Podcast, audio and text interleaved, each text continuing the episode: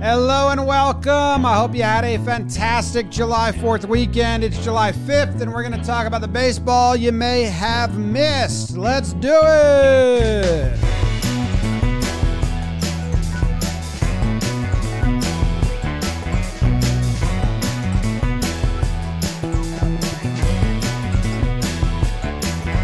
Hello and welcome to Talking Baseball, presented to you by SeatGeek. My name is Jimmy joined by Jake, Trevor, Plouffe, producer BBD out in the corner of your screen. Trevor's in Cabo, soaking up the sun. Trev, soaking up the sun. Katie and I could not remember who sung that song for like half hour. We were trying to figure it out, and then we were like, "Oh, we got it." So anyway, that's a memory. Jake, how you doing? Gonna soak up the sun. James, Trevor, BBD everyone with us. Let me be the last to wish you a happy 4th of July. Uh, I'm doing well. Uh, pretty tame weekend. Pretty tame weekend. Had some daiquiris when the Yankees game got rained out Friday. Saturday, Sunday, little wedding planning, Trevor. And then yesterday went to Brooklyn to see the fireworks. So uh, a nice little fourth, a recovery fourth as we head into our dog days of summer. Uh, we're talking All Star games, some JM events going on. Teaser. Uh, so I'm excited. And boys, we're about the halfway point of the season. I think Yankees Yankees play 81 tonight. Ooh, um, I do like that. So that's pretty. That's pretty well. Trev, you're at the halfway point of the world, Cabo.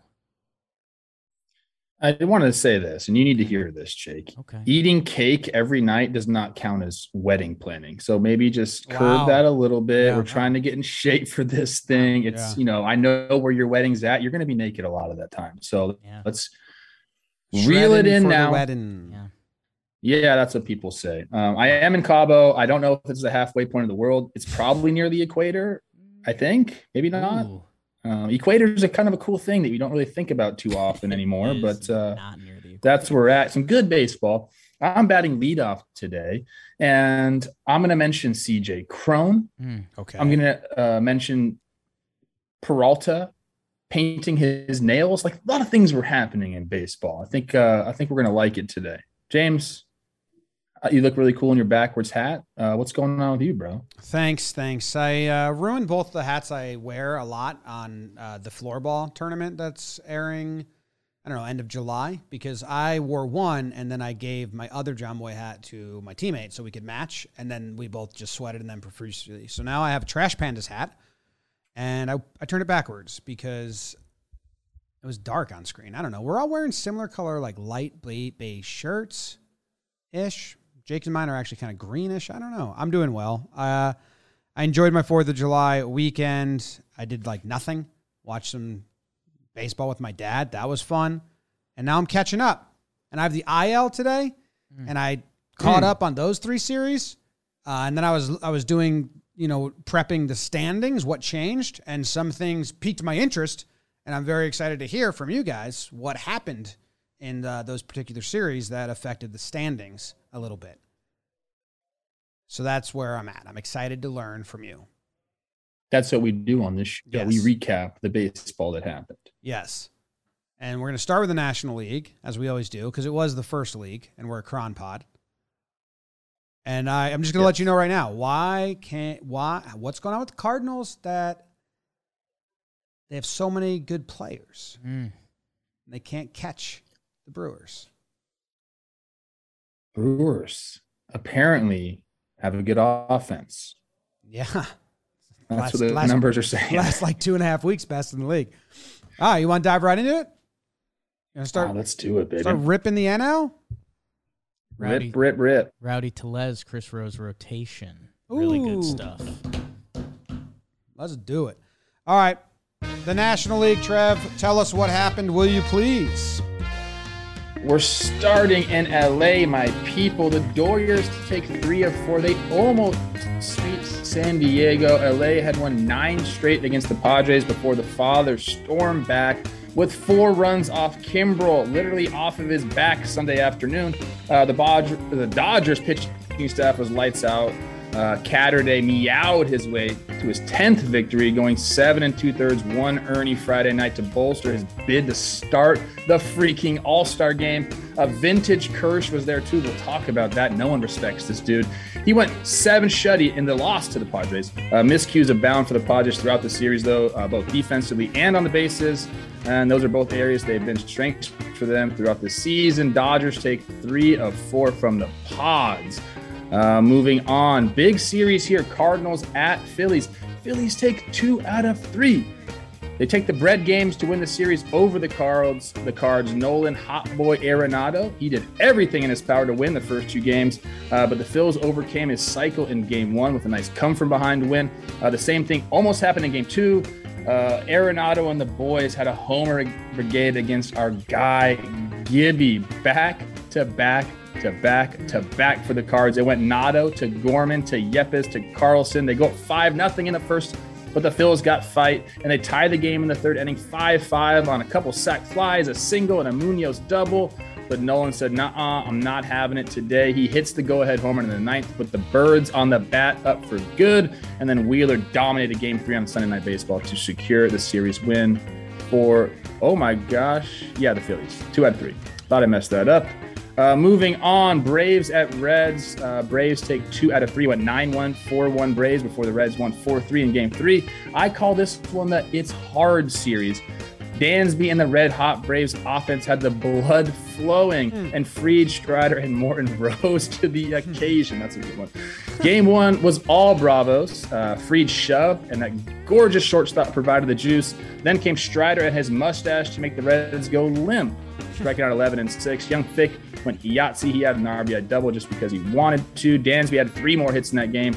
Uh, game three was a doozy. Braves going for the sweep. Castillo and Morton go toe to toe for seven innings before the bats came alive. Drury drives two on a double against Jimmy's favorite pitcher, Collin McHugh. Uh, but Ozuna and Harris both go up top to tie the game in the ninth. Four good at bats in a row, and Almora walks it off for the Reds, and they avoided the sweep. Philly or um, Braves take two out of three. Moving on, Brewers at Pirates. They split this one. This was a four game It went 8 7 Pirates, 19 2 Brewers, 7 4 Pirates, 2 nothing Brewers. The Brew Crew, they went to the black and yellow. They split the four gamer. Game one, all about the homer. Michael Perez. He hits three uh, homers on the day. That's one day after Bryan Reynolds did it. That's incredible. Uh, Pittsburgh Pittsburgh scored all of their runs off the long ball, and they staved off a Brewers rally in the ninth to win it. 19 runs for the Brewers in Game Two, and Corbin Burnes on the mound tells you everything you need to know. Pirates win Game Three. Nice all-around effort. Oneil Cruz uh, was on full display in this game, and then Game Four, the bad man Woodruff, who's been absolutely nasty since playing from the IL, he goes six shutty, and the Brewers win or split the series, excuse me, against the Pirates uh, in the four gamer. Uh, moving on, Marlins at Nationals. The Marlins are coming, people. My dark horse, they sweep this series. They went into DC and they've just done what they've done all season. They beat the Nats. Four game sweep gets into 12 and 1 against the Nationals this year. Trevor Rogers returned to form in game one. Offense backed him up.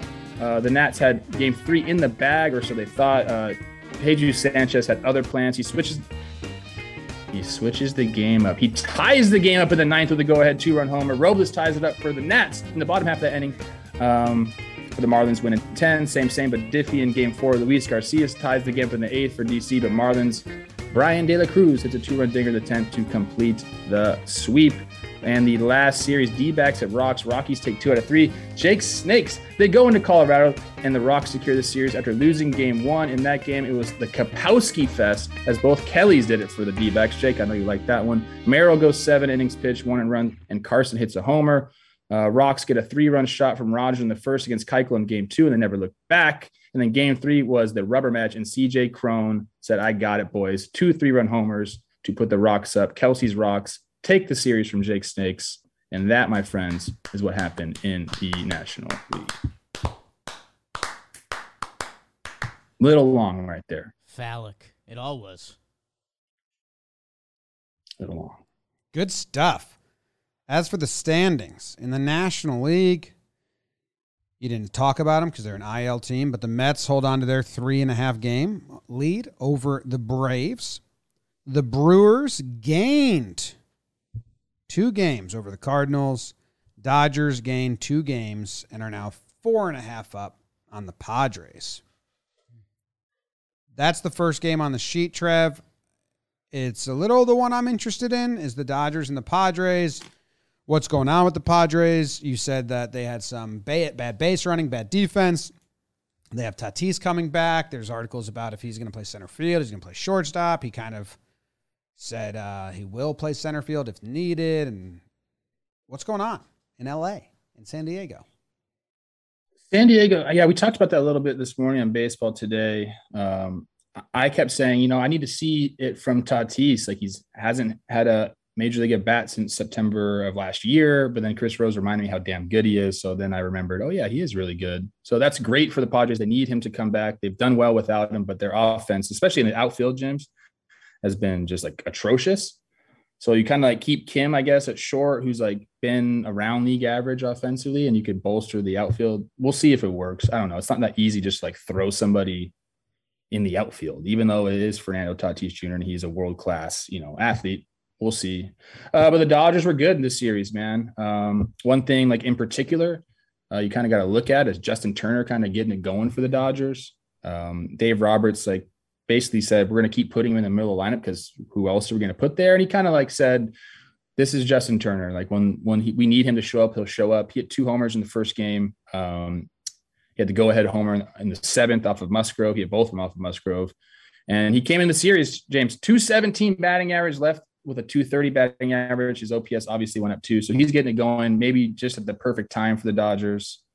Um, and then Gonsolin was Gonsolin. Mm. I don't know what's going on, dude. Like, I don't know if he saw my bullpen at the alumni game, like something clicked for him. That could be the case, but he's like legitimately going to start the fucking All Star game, dude. Like, I don't.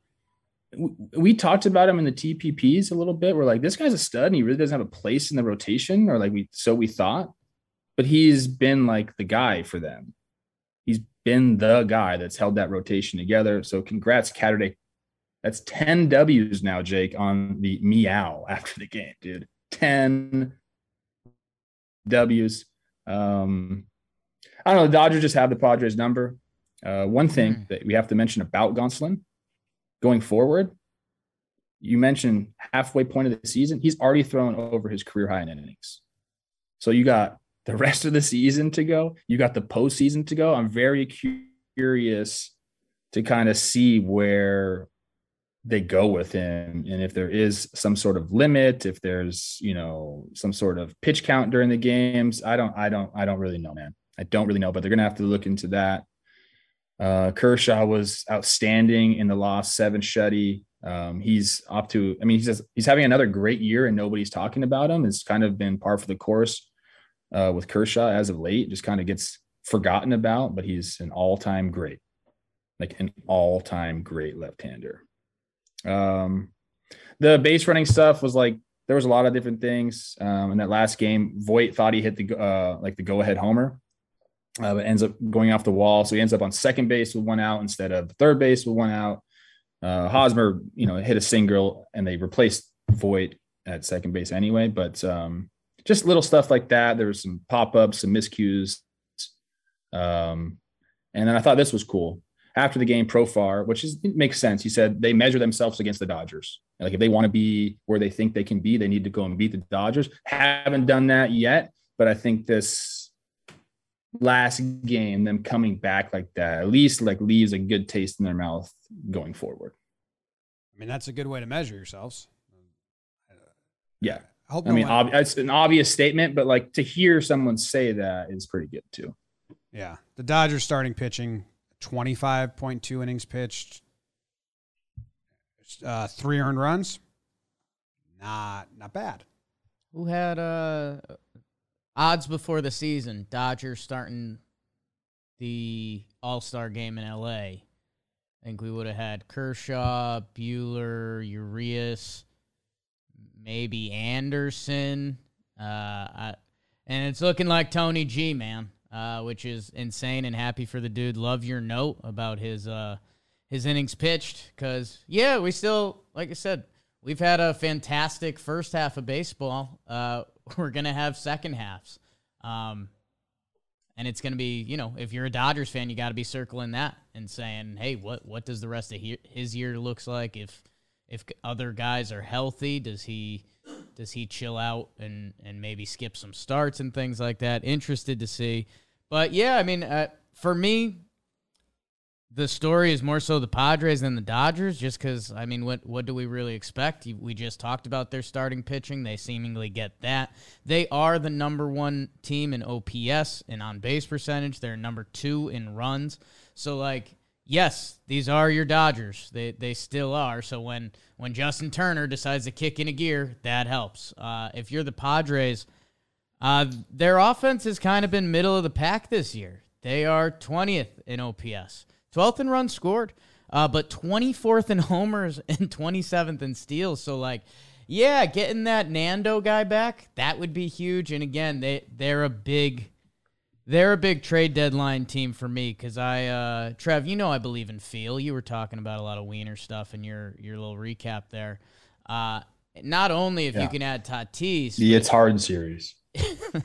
not only if you had Tatis, but if you had another stick, now you just added two bats to your lineup with the pitching performances you've been getting out of the rotation all year, and some stuff, some good stuff going on in that bullpen too. So, uh, as this deadline, I mean, less than a month away to the deadline, boys.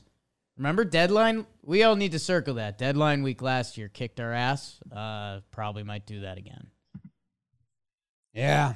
Yeah. Luckily, we won't be too busy doing everything. we would we have to have an event. Doing literally everything. Yeah, we'll do something. We have three events in a row. Yeah, oh, man. Uh, before we move on past these teams, Clayton Kershaw had an awful start in Colorado. If I butter knife that out, Clayton Kershaw, I butter knife that Colorado start out. Jake, will you allow me? Put that start just out of here. So yes, some people um, don't know the term butter knife. Uh, on Talking Yanks, we do a sharp stats segment, and then we call them butter knives for when they're like not sharp. They're kind of like just playing games. Take that start out. Kershaw nine innings pitched, one seven three ERA with the start that he had after that. So Kershaw, mm. People will continue to wait. If you ask the the average baseball player Clayton Kershaw, good pitcher, and they, ah, I used to be. That's what they'd say because that's just for some reason a storyline that happened. He's still one of the best pitchers in the game for like the last five years. People have been saying he's not. It's nuts. Getting overshadowed by Gonsolin. They don't like each other. Yeah, he's just taking no taking one year deals just for no reason. I take that back. I have no idea if Kershaw and Gonsolin like each buddies. other, and they might like each other. I think they're buddies. Kershaw can't believe he shows up with that beard. well, Kershaw, you know, Kershaw, Kershaw, beard, Kershaw was Kershaw was the one who helped uh, Gonsolin this year. He, he, Gonsolin was talking about it after the game. He was saying like, I was erratic and I wasn't throwing enough strikes. I wasn't trusting my stuff. So he was trying to be too perfect with them. And and he and Kershaw encouraged him to, you know, you're gonna like this, uh, Jake. Fill it up, mm. fill that zone up, mm. baby. And that's what he's been doing and it's obviously worked out because Gonsolin saw me throw a few pitches in the bullpen, probably went, you know, and then tried to recreate them, and here we are. It's not a big deal, people. It's, it's okay. Not a big deal at all. Let's uh want to move on? Yeah, where you want to go next? Am I like super delayed right now or something? You guys tell me right now. You just got a little frozen and delayed. I'll be honest with you. Cabo. Definitely sounds like I'm delayed. Yeah. But now it looks good. Did a little shift on my screens. I think we're good now.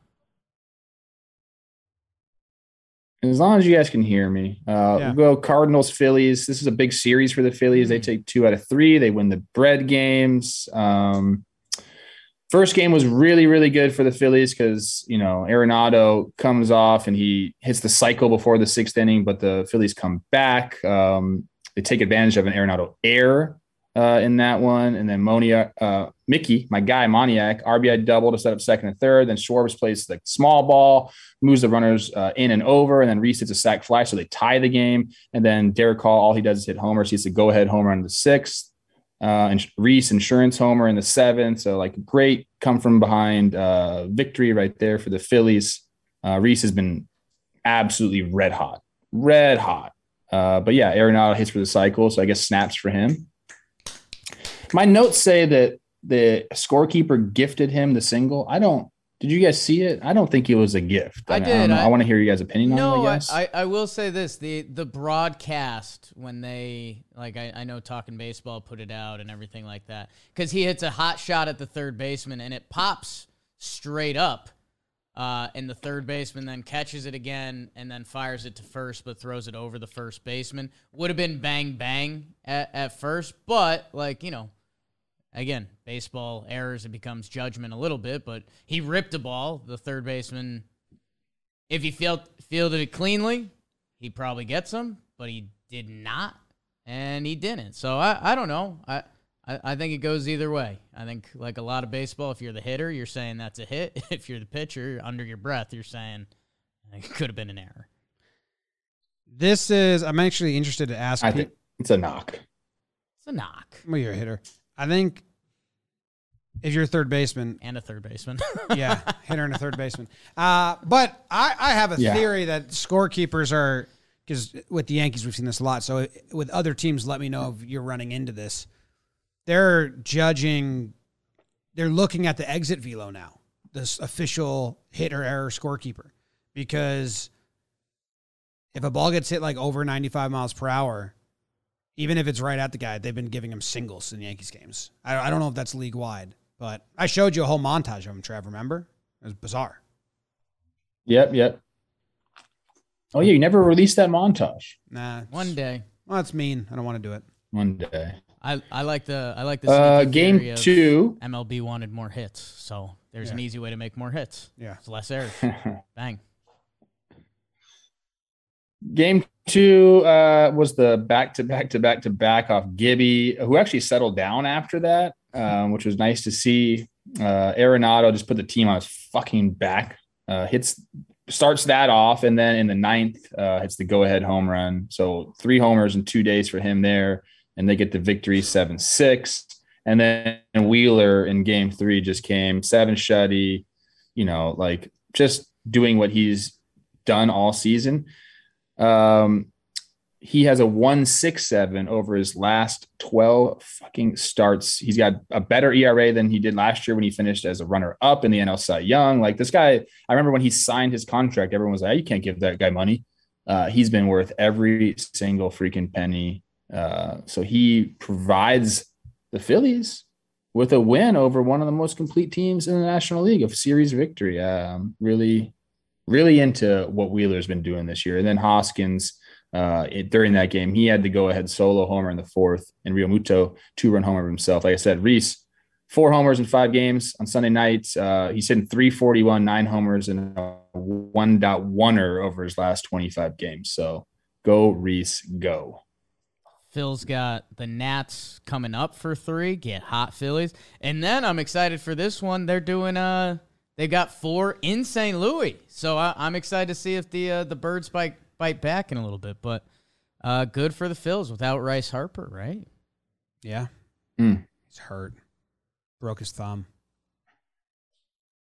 Right. at The his Phillies got to figure out because Ranger Suarez went on the IL. Like they got to figure out some of their pitching and how they're going to get through all this stuff. Um, we'll see, man. They keep winning on their top though. Twenty and nine, I think I, I saw they are uh, with him as manager. But I think that included what, like a twelve game winning streak or something like that. Helps. That helps. Was the last um, back to back to back to back the Yankees in Red Sox. in 2006? oh, I thought it was the Red Sox did well, it yeah, against. yeah, well, yeah uh, the, the Yankees. The Red Sox did it against the Yankees. The Yankees started a rookie pitcher, Yes. Matt DeSantos or something like that. I was working at a pool club when I, I had it on. and It sucked. So it was the Red Sox Did it to in the Yankees. 2016. You did your Jimmy forgot a decade and did 2006. Oh, then that's not the one I'm talking about. It happened. It happened. You're thinking of Chase Wright. I'm thinking of Chase Wright Chase in Wright. 2006 or 2007. It happened since I think then. Chase Wright was that, wasn't it? 2000 like six, six or seven. Yeah, yeah. It happened in 16 as well, Jake. Oh, okay. I feel like I remember one happening between now and then, but I'm trying to find it. April 22nd, 2007. I remember when that happened. I was like, this sucks. And it was a rookie pitcher and it was like his second ever start. The White Sox might have did it in 2020, but did that ever happen? No, 2020 doesn't exist. Come Oh, d- d- you won the Hmm. World Series though, Dodgers fans. Please don't, please don't get upset. Oh boy. And I just I want to mention this quick. Uh, I know we're already past him. Machado. You know I love some third base defense. Machado made an awesome play on Trea Turner running up the line, which Mm, yeah. if you want to see some good third base Oh. action. Yeah. I'm gonna make that my award. Remind Oh. me. It has to do with TT. Okay. Teaser. Big teaser right there. Teaser. Big old teaser. Okay. Uh, you guys want to move on? Yeah. Yeah. Braves at Reds. Braves take two of three. They almost uh, they wanted the sweep. That's why I said it's hard. It's hard to sweep series. Well, especially Um, when you put a and- micro penis on the mound. you put. You can't be throwing a micro penis. I wasn't gonna in the- say that. in the It's Hard series. Allegedly, bro. Not. Uh, nine quick nine one Braves in game one. Fried does his thing. Dansby has been absolutely doing it. Yeah, go ahead, Jim. You can go. Keep going. No, just, I love this. just No, no, no. it worked out too perfect that you named the whole series the Wiener series, and then the one pitcher Get who got hard series. the Get Hard, and the one pitcher who got got was McHugh. His wife said I had, got. Uh, Yeah, for those who are new listeners, uh, Collin McHugh's wife said I had a micro penis, right. and the only way she knew that was by comparison. Having So me and Colin both micro penises. oh, that's. We're not. Oh my goodness. Just saying, takes one to know one. So where'd you see it? tweeted that. Yeah. Kurkjian tweeted. Uh, game one, Fried. I mean, is Max Fried the best pitcher in baseball too? Like, my goodness, dude, he's been lights out. Seven innings pitched, one and run, and then Swanson was uh, 0 for 16 uh, coming into the series. He had four hits in game one. They had a three-run homer in the seventh, two more doubles. Um, he's hitting 341 in his last 30 games. Uh, that was going into that was coming after the first game. Um, they did the damn thing. Then Strider came, did it. He touched triple digits, guys, on his fastball 14 times. Uh, he threw a pitch in the third inning at 102.4 miles per hour. It's the fastest uh, strike not put in play by a. St- I don't know what the hell that stat is, but anyway, anyways, threw a pitch 102.4 miles an hour. Uh, he afterwards he said, "I did see it on the gun. It was pretty wild. That's fast. Yes, Strider, 102 mile, miles an hour is fast. Uh, some other notes on what he's been doing. He's got a 36.2% K rate, which currently ranks among the top 2% of pitchers across Major League Baseball. And that includes relievers, which is really good. Um, Austin Riley had the homer and the RBI double. They didn't need much because the Braves pitching was nasty. And then the game three was kind of like a really fun game. That's when uh, McHugh uh, gave it up. Uh, Reynolds had a game uh, tying RBI single, and then Drury had to go ahead two run double in the eighth. So the Reds are feeling good about themselves. This is after two really good pitching performances by Castillo and Morton. Uh, but then top of the ninth, Ozuna hits a second homer of the game to put him within one. And then Harris, the second, who's been freaking lights out for them in center field, he ties it in the ninth. So you're thinking, oh, here come the Braves. They're going to do it. Um, and then in the bottom of the inning, uh, Minter just had like, you know, a rough one, uh, four straight um, batters to reach, four good at bats, I guess you'd say. I think there was a Joey Votto walk. Uh, India got hit by a pitch. I think Pham had a good at bat too to start it off. And then Almora just ground ball single. And that was it. And they avoid the sweep. That's what I'm saying. It's hard to sweep, even against the Reds. It's hard to sweep, man. Uh, yeah, I mean, some of that Spencer Strider stuff is, is nuts. Uh, Charlie Morton, the Salt Man, his his last four, uh, 26.2, a 135 ERA.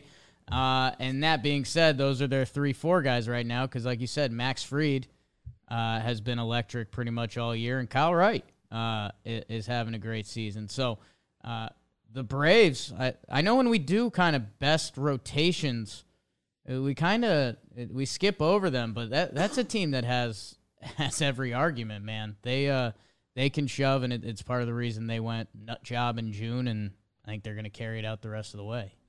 Did the Braves have the most players from their city? Definitely, Isn't it's because Michael Harris is from Georgia. yeah. so now they have is Darren O'Day active right now? Because He's from Georgia. Will Smith is from Georgia.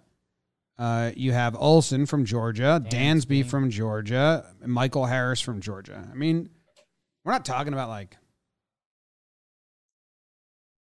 I don't know, L.A. There's a lot of baseball players from L.A. So uh, maybe the Dodgers have more people from L.A. I'm not sure, but that's pretty cool. If you're a if you're a Braves fan, you just add another guy from the area. I like that. Michael Harris the second, Thank you. not Junior, the second. Michael Deuce. Harris the second. Yes. Deuce. Deuce.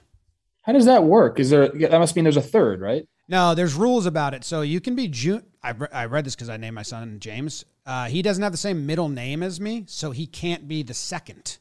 Um, but if it's, I think the rule is, if, I don't know if anyone follows this, but the rule is if it's the same first name, middle name, last name, like literally same name, then it's the second, the third.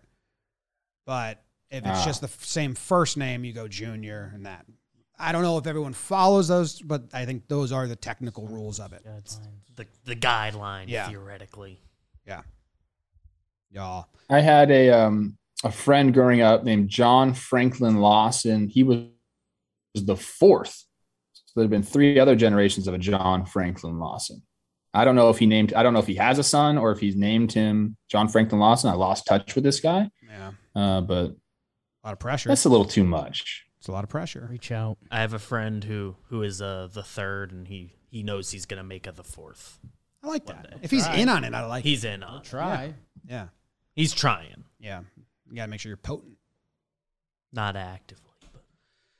Anything else? What other series do we have? We, we got a We gotta Well, we have going. Brewers Pirates. We have three more to go through, so we can kind of hit them quick. Uh, Brewers Pirates. They split the series. Um, you know, we have the two games that the Brewers won. It was you gave 19 runs to Corbin Burnes, uh, so he did his thing, and it was funny. He, he went six innings pitched with one earned run, and after the game, he said his stuff wasn't good. He's got a lot of work to do. So you, Oh. that's sounds about right for him. bully ball. Uh, so you win that one. And then the last game, Woodruff comes back. He's been absolutely lights out. He goes six shutty. Um, you know, they their pitching was on display a little bit here. The Pirates did, you know, they won a couple good games. Uh, the first game was the Michael Perez three uh, homer game. Uh, Bryan Reynolds did the night before. It's the third time they've done it this month, in, or in the month of June, which is kind of crazy. Uh, but they needed all of those. Uh, Houser exited that game with an injury, so the Pirates took advantage of that, um, and they won Game Three. Also, uh, more homers. Chavis go ahead two run homer in the third, um, and Oneil Cruz had a homer that game, and Ashby went three and two thirds and four earned runs. So when they had good starting pitching, uh, the Brewers won. But the Pirates, you kind of got to give them credit. You know, going toe to toe with, you know, arguably one of the best teams in the National League. Yeah, for a lot of the young kids in Pittsburgh, that's like a series you get up for, I guess, because what else are you getting up for? But if the number one team comes in for four games, uh, you know, the getting swept, four game sweeps, embarrassing, and then to fight back and split it, that's a win in Pittsburgh. I think. I don't know if they're celebrating it. I think they should be. Yankees coming to town. Joe's McFly. Well, Cruz is just nasty. He had a, um, there was a, oh yeah, there was a play in Game Three which they won seven to four. It was like I want to say it was the second inning. It was early in the game, and they had a drawn in infield and Yelich up there. Uh, runners on second and third, I believe, which I don't know why they had the infield drawn in. Uh, but they Yelich hits a, like a liner to Cruz's backhand side. He's just so damn tall and lanky. He just gloved it, and the runner on third base for some reason just kept going, like it was a contact play. Which I don't I don't know what was going on, but uh, they doubled it up. But that would have changed the game a little bit there, give, given the Brewers the lead or at least a share uh, or at the tie, um, depending on what the runner on second did. But he's nasty, dude. He had a freaking a ball that was a screamer into the stands too. Like he's just kind of he's so toolsy. Like everything looks like so. I don't even know the right word for it. It's majestic. I guess that's the right word. I don't know. I, I like watching him play a lot. Vogelbach getting revenge on the Brewers. 500 OBP. No extra base hits though. Took it a little easy on the base paths. Mm. Yeah. Anything else? Marlins sweep the Nats. Uh, uh, Marlins sweep, dude. they freaking sweep the Nats. Uh, I had the note 12 and 1 against them this year. 12 and 1, dude. That's how you get things done. They're I think they're really close to 500. Jimmy, what are they? They're like two games under 500 now? Yeah. I mean, look out. Trevor Rogers had it going, uh, you know, which is nice to see because he hasn't had exactly the greatest year. Um, here's a note that I did not know. You know Jon Berti is? Oh, Jake? Sure do. Birdie, birdie, birdie, birdie, rocking. 20 everywhere. stolen bases since June 1st. 20. Yeah. What's going on there? Time to go. That's bro. so many. Yeah. Love that, man. Um, Pablo Lopez looked good in this one. He's been he took a no hitter into the seventh. Um, Casual. not a great start, uh, but a my notes say it's a step in the right direction. Uh, he was really good in April, May, and then really bad in June. So to get this one six and a third with two earned runs, you kind of got to like that for the Marlins. But that's what we've been talking about with these guys. Like they can pitch, um, and if they hit enough, like they're they're a scary team, especially like in a series, a playoff series where you're going. You know, you you can pare your pitching staff down to three or four guys and, and go for it. I mean, I don't know, man. We could be looking at a scary Marlins team at the end of September. I don't know. Let's get those fish above 500 and let's start talking about the NL Beast because you know I'm talking about the AL Beast in a little bit. My goodness. Um, good for them. That Nats that Nats stat is equal parts cool and damning. Like oh, so you're just whooping on them, huh? What does that say about their record against everyone else? No. Mm. Good point. Good point. Yeah, I mean they they I mean, and the Marlins had to work for this. It wasn't just like an easy sweep for them. And in game three, uh, down to their down to the last strike, Sanchez hits the go ahead two run homer, um, and then Robles ties it for the Nats. Uh, but then they go ahead and score three in the tenth. The Marlins did uh, on an Anderson go ahead RBI single, so they work for that one. And then game four, same thing, man. Uh, De La Cruz hits a go ahead um, two run homer in the 10th after Garcia for the Nats tied the game up in the eighth. Like, so they worked for these. It wasn't easy. And I think that's even better when you sweep a series and, you know, you go to 10 uh, in the last two games, but you get the job done. I think that's, I, I think the Marlins are looking at themselves being like, okay, we can be, we can be this team. We could be, we could be guys. I think that was a big boy homer by De La Cruz too. Um, go fish, go go mess shit up. You guys will love this. Uh, Wendle came back and, you know, kind of replaced Mm. Chisholm now that he's on the DL or the IL, excuse me. So Joy Wendle getting back in the fold there. Um, but they need Jazz back. If they have the whole team at full strength, I mean, I'm kind of the only Marlins truther in the baseball world, but you know, whatever. whatever. All right. and Uh, then last series, D backs Rockies. Do you want to go into that? What do you got? quickly, yeah. We're. uh I'm gonna set timers. And All right, uh, Rockies take they took two. I'm I'm breaking up on you guys. I love you so much. The Rockies they take two out of three. Um, they won the last two games this year. As I told you guys, it was the Kapowski Fest in Game One. Merrill Kelly does it. I mean, Carson Kelly had a homer. I just had to add that in because it's funny and I like Kelly Kapowski. Um, David Peralta's daughter painted his nails, which is an interesting thing because he started to go off after that. So that's nice to see. A little bit of nail polish went a long way. Uh, but the Rockies took the last two games. Um, Brendan Rodgers, three run homer in the first. Um, Connor Joe, three run triple in the fourth. That's nice. They went had a three run inning and then two four run innings. So you're going to win a lot of games when you put up 11 runs like that. And then the last game, uh, D-backs had it, man, up five nothing. Peralta hits the grand slam in the fifth, put him up five, but then CJ Cron said, "Fuck that!" Three run homer in the eighth, and then he hits uh, or three homer in the sixth, and another one in the eighth to put him up, and they win the series. Nice job. Couple three runners from CJ Cron to win the game. Not bad. He's a beast, man. yeah, Goldie's kind of ruining his uh, Yeah. any any recognition he would get. Damn it, Paul. Come on. All right, let's move on to the AL. Jake's gonna do the AL recaps. Brought to you by SeatGeek. Did we do that one? Seat Geek. SeatGeek. We're going to a game this week. Sure We're are. sitting in seats. big time. We're a bunch of geeks. SeatGeek.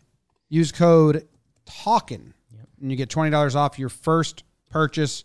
Code Talkin. They got the best seats. They got the best uh, way of telling you if you're getting a good deal or not. Bubbles. Yep. Red, good, green, bad. They passed. Love the bubbles. They, no, I said it opposite. I was testing Yeah. everyone. They they passed the Green uh, good. the company, the Jomboy Media Company test is can Jake use it? And I can. I, I bought some SeatGeek tickets the other day, so go check them out. Code Talkin, twenty dollars off your first SeatGeek order. Thank you, SeatGeek. All right, let's do it, Jake. The baseball boogie. Mm. That's what the song's called. As you tell us what happened in the American League.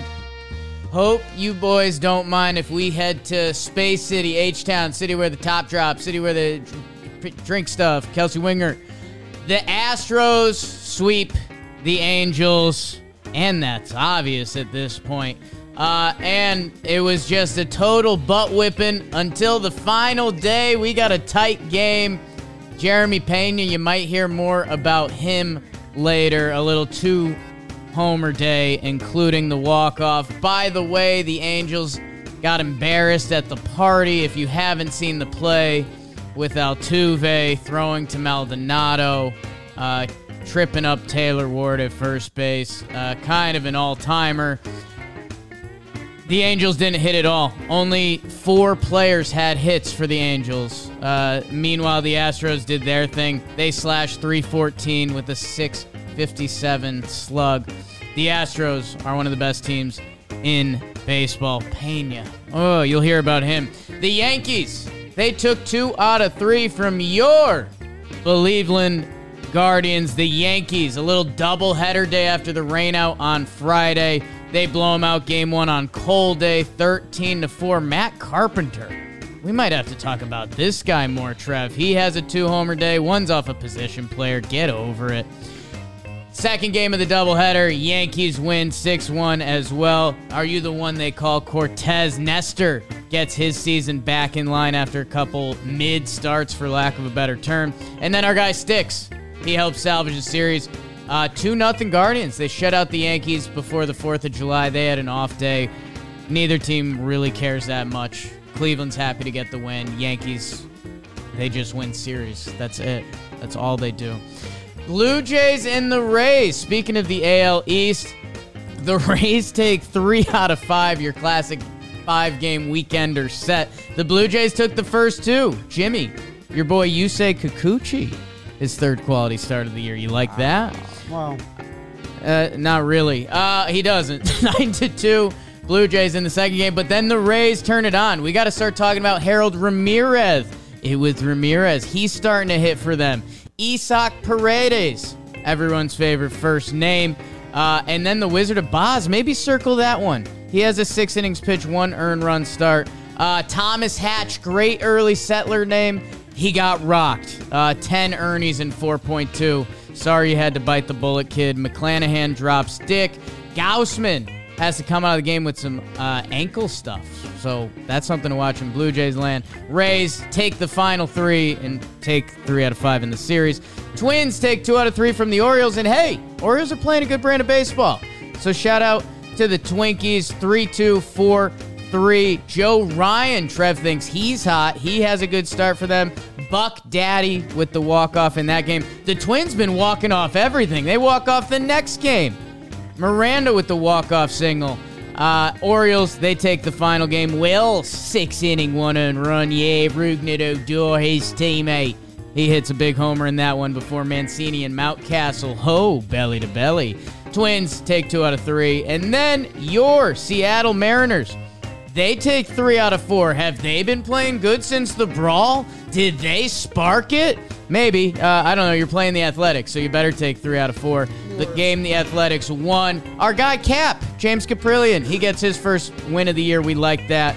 Uh, Robbie Ray drops some dick. Blackburn and Kirby had a pitching duel in the third game. Little walk off. Toro, where's Toro? Shut up, Verlander. Tigers Royals is your last series. Uh, Royals take two out of three. Again, this this series doesn't have much for us in the standings, but some guys with good performances. Our guy Keller with six shutty. Vinny Pasquantino, huh? He got called up. He hits his first career homer in his third game for Vinny P. Uh, and then Riley Greene, another super prospect. He hits the back-to-back walk-off homer in the game, the Tigers win. Royals take two out of three, and that's what happened in the American League.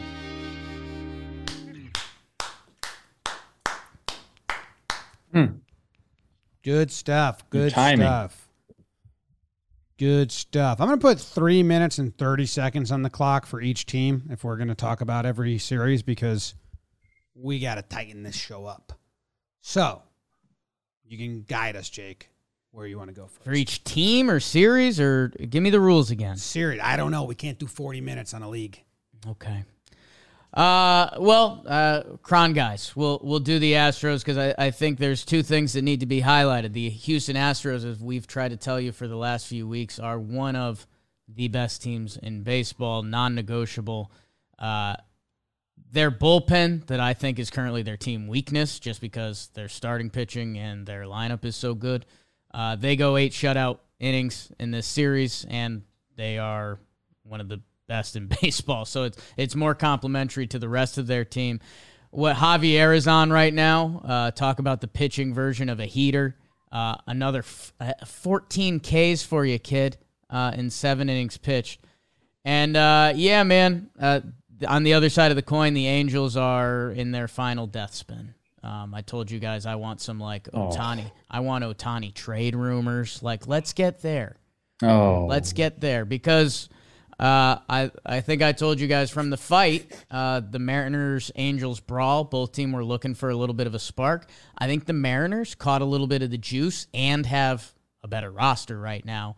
Uh, while the Angels were kind of starting a death spin, and now I think uh, they're in the end game. Shout out Avengers right now. Um, but yeah.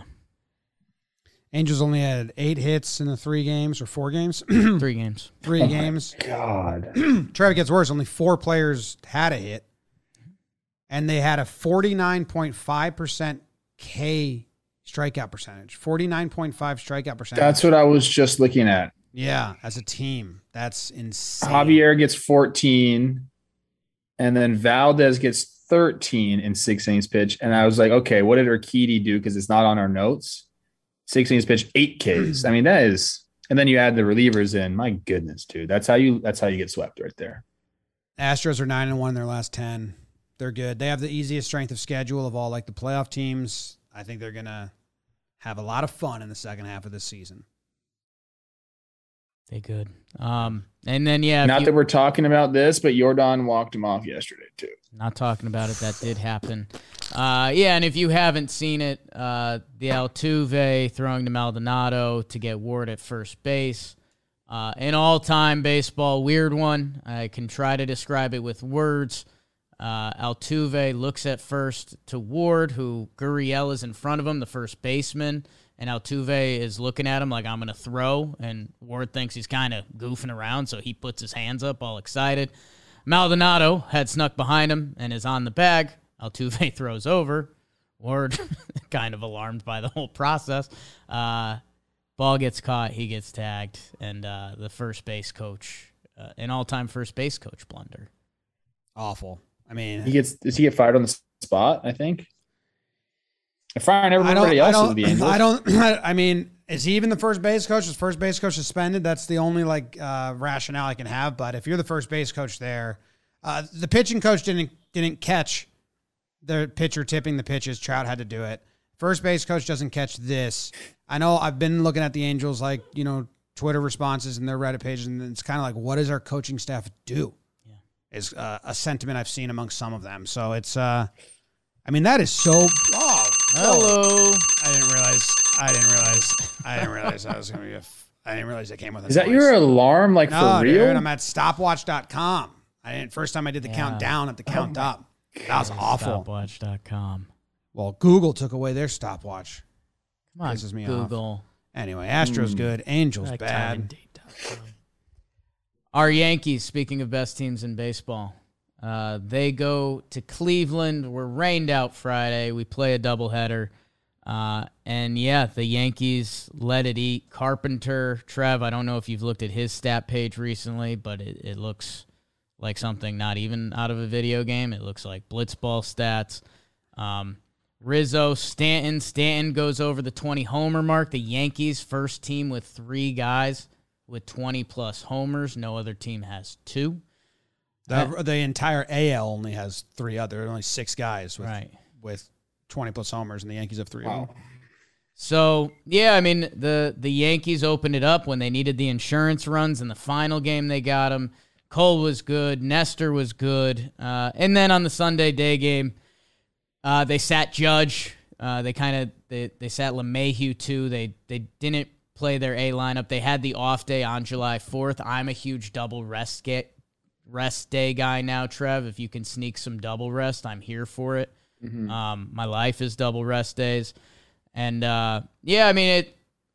I hate to be rude to the baby Guardians because I, you know, I do like them, and shout out to our guy Sticks for dropping it. But uh, this was like a very clear example of like, oh, the Guardians, they're a good team, but uh, just uh, completely outgunned. The Yankees are five and one against them this season, and I think they would have been six and zero if they had played their A lineup the final day.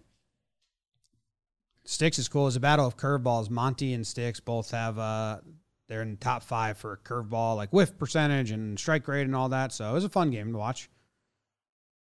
Nailers, Yeah, good. and good start for McKenzie after two bad starts uh, against Minnesota in a row. You know, he he had his ERA down to what two nine six. Then he ran into Minnesota twice, got six run runs and seven run runs. This time, uh, getting back on track. So we love Triston. At a boy, I'm happy they sat all those guys. That's nice for him.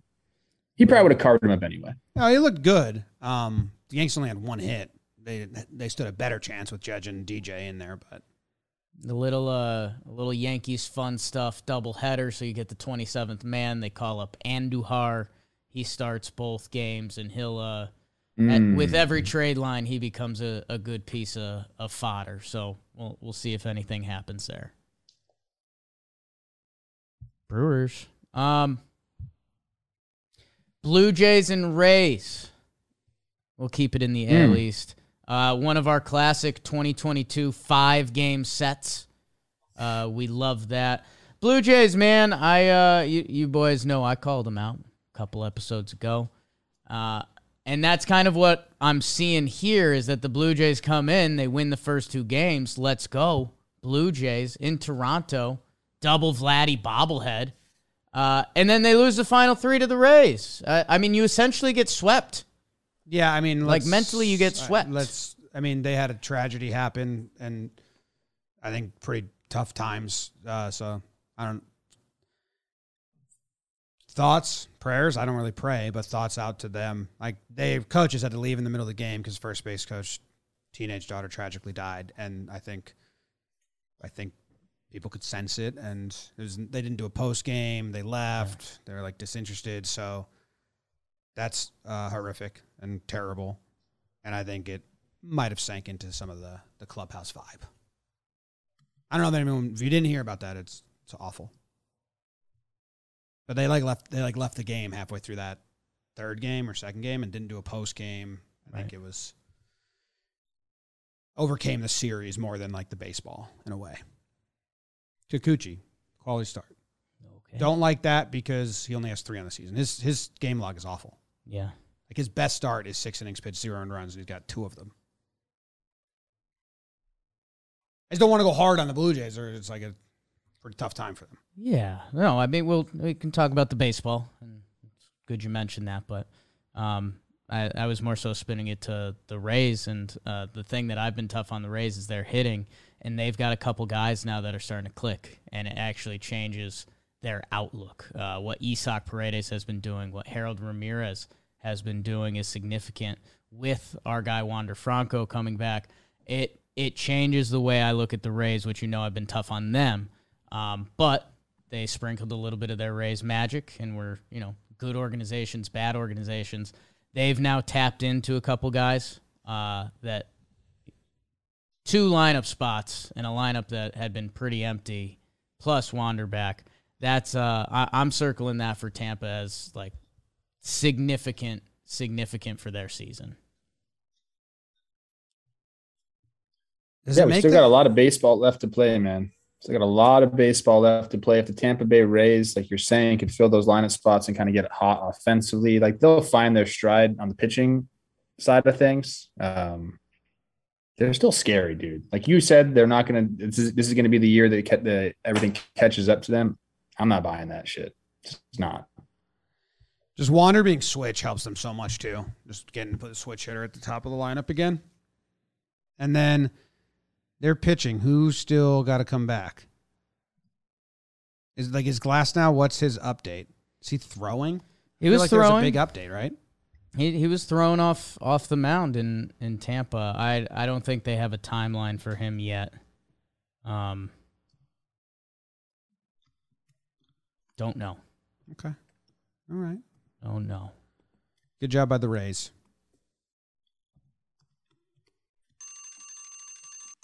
quieter that time.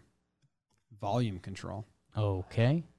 Trevor Plouffe, your Minnesota Twins. They win two out of 3 mm. The hmm. walk-off Twins? Is that what we're calling them? Needed it, needed it big time. And uh, again, the Orioles, no slouch. You might hear a little bit about them in a little bit. Um, Orioles are playing a good brand of baseball. Twinkies, Buxton, walks it off. Love me some Buck Daddy, you know that. Um, and then yeah, I mean they, they walk off the first two games in the series, and I, I think the bigger story in Twinsland is they're starting. Uh, I think Winder had a rehab assignment. They're they're trying to get some more reinforcements to try to keep their their season going. Our guy Miguel Sano uh, on the rehab wagon, so. Uh, they win a series at home against the Birds, which don't get me wrong, the Orioles are better, but you still, if you're trying to be a first place Minnesota Twins team, you got to do that. They're just feisty. They're not a walkover Orioles team. And they've been playing well recently. I, well, I think now they're starting to not because they just lost two or three series in a row. Uh, let's see. They, but I think they're going to give you a game. Since June 11th, this comes from a noted baseball reporter, uh, Jared Carrabis. The Baltimore Orioles have won 13 of 22. Only the Astros, Yankees, and Red Sox have better records in the AL over that span. So you got to hmm. respect what the Birds are doing. Because they were playing 500 ball last two the the next two months, but they just lost two series, right? Well, they beat the Rangers. We Can't talk about that yet. Can't talk about that yet. Can't talk about that yet. Twins, Trev, are they like what's what's to do and what's the deadline? What's the like? What's the pain areas that like they're like we need this and this and this? Like, what's is there like a is it simple?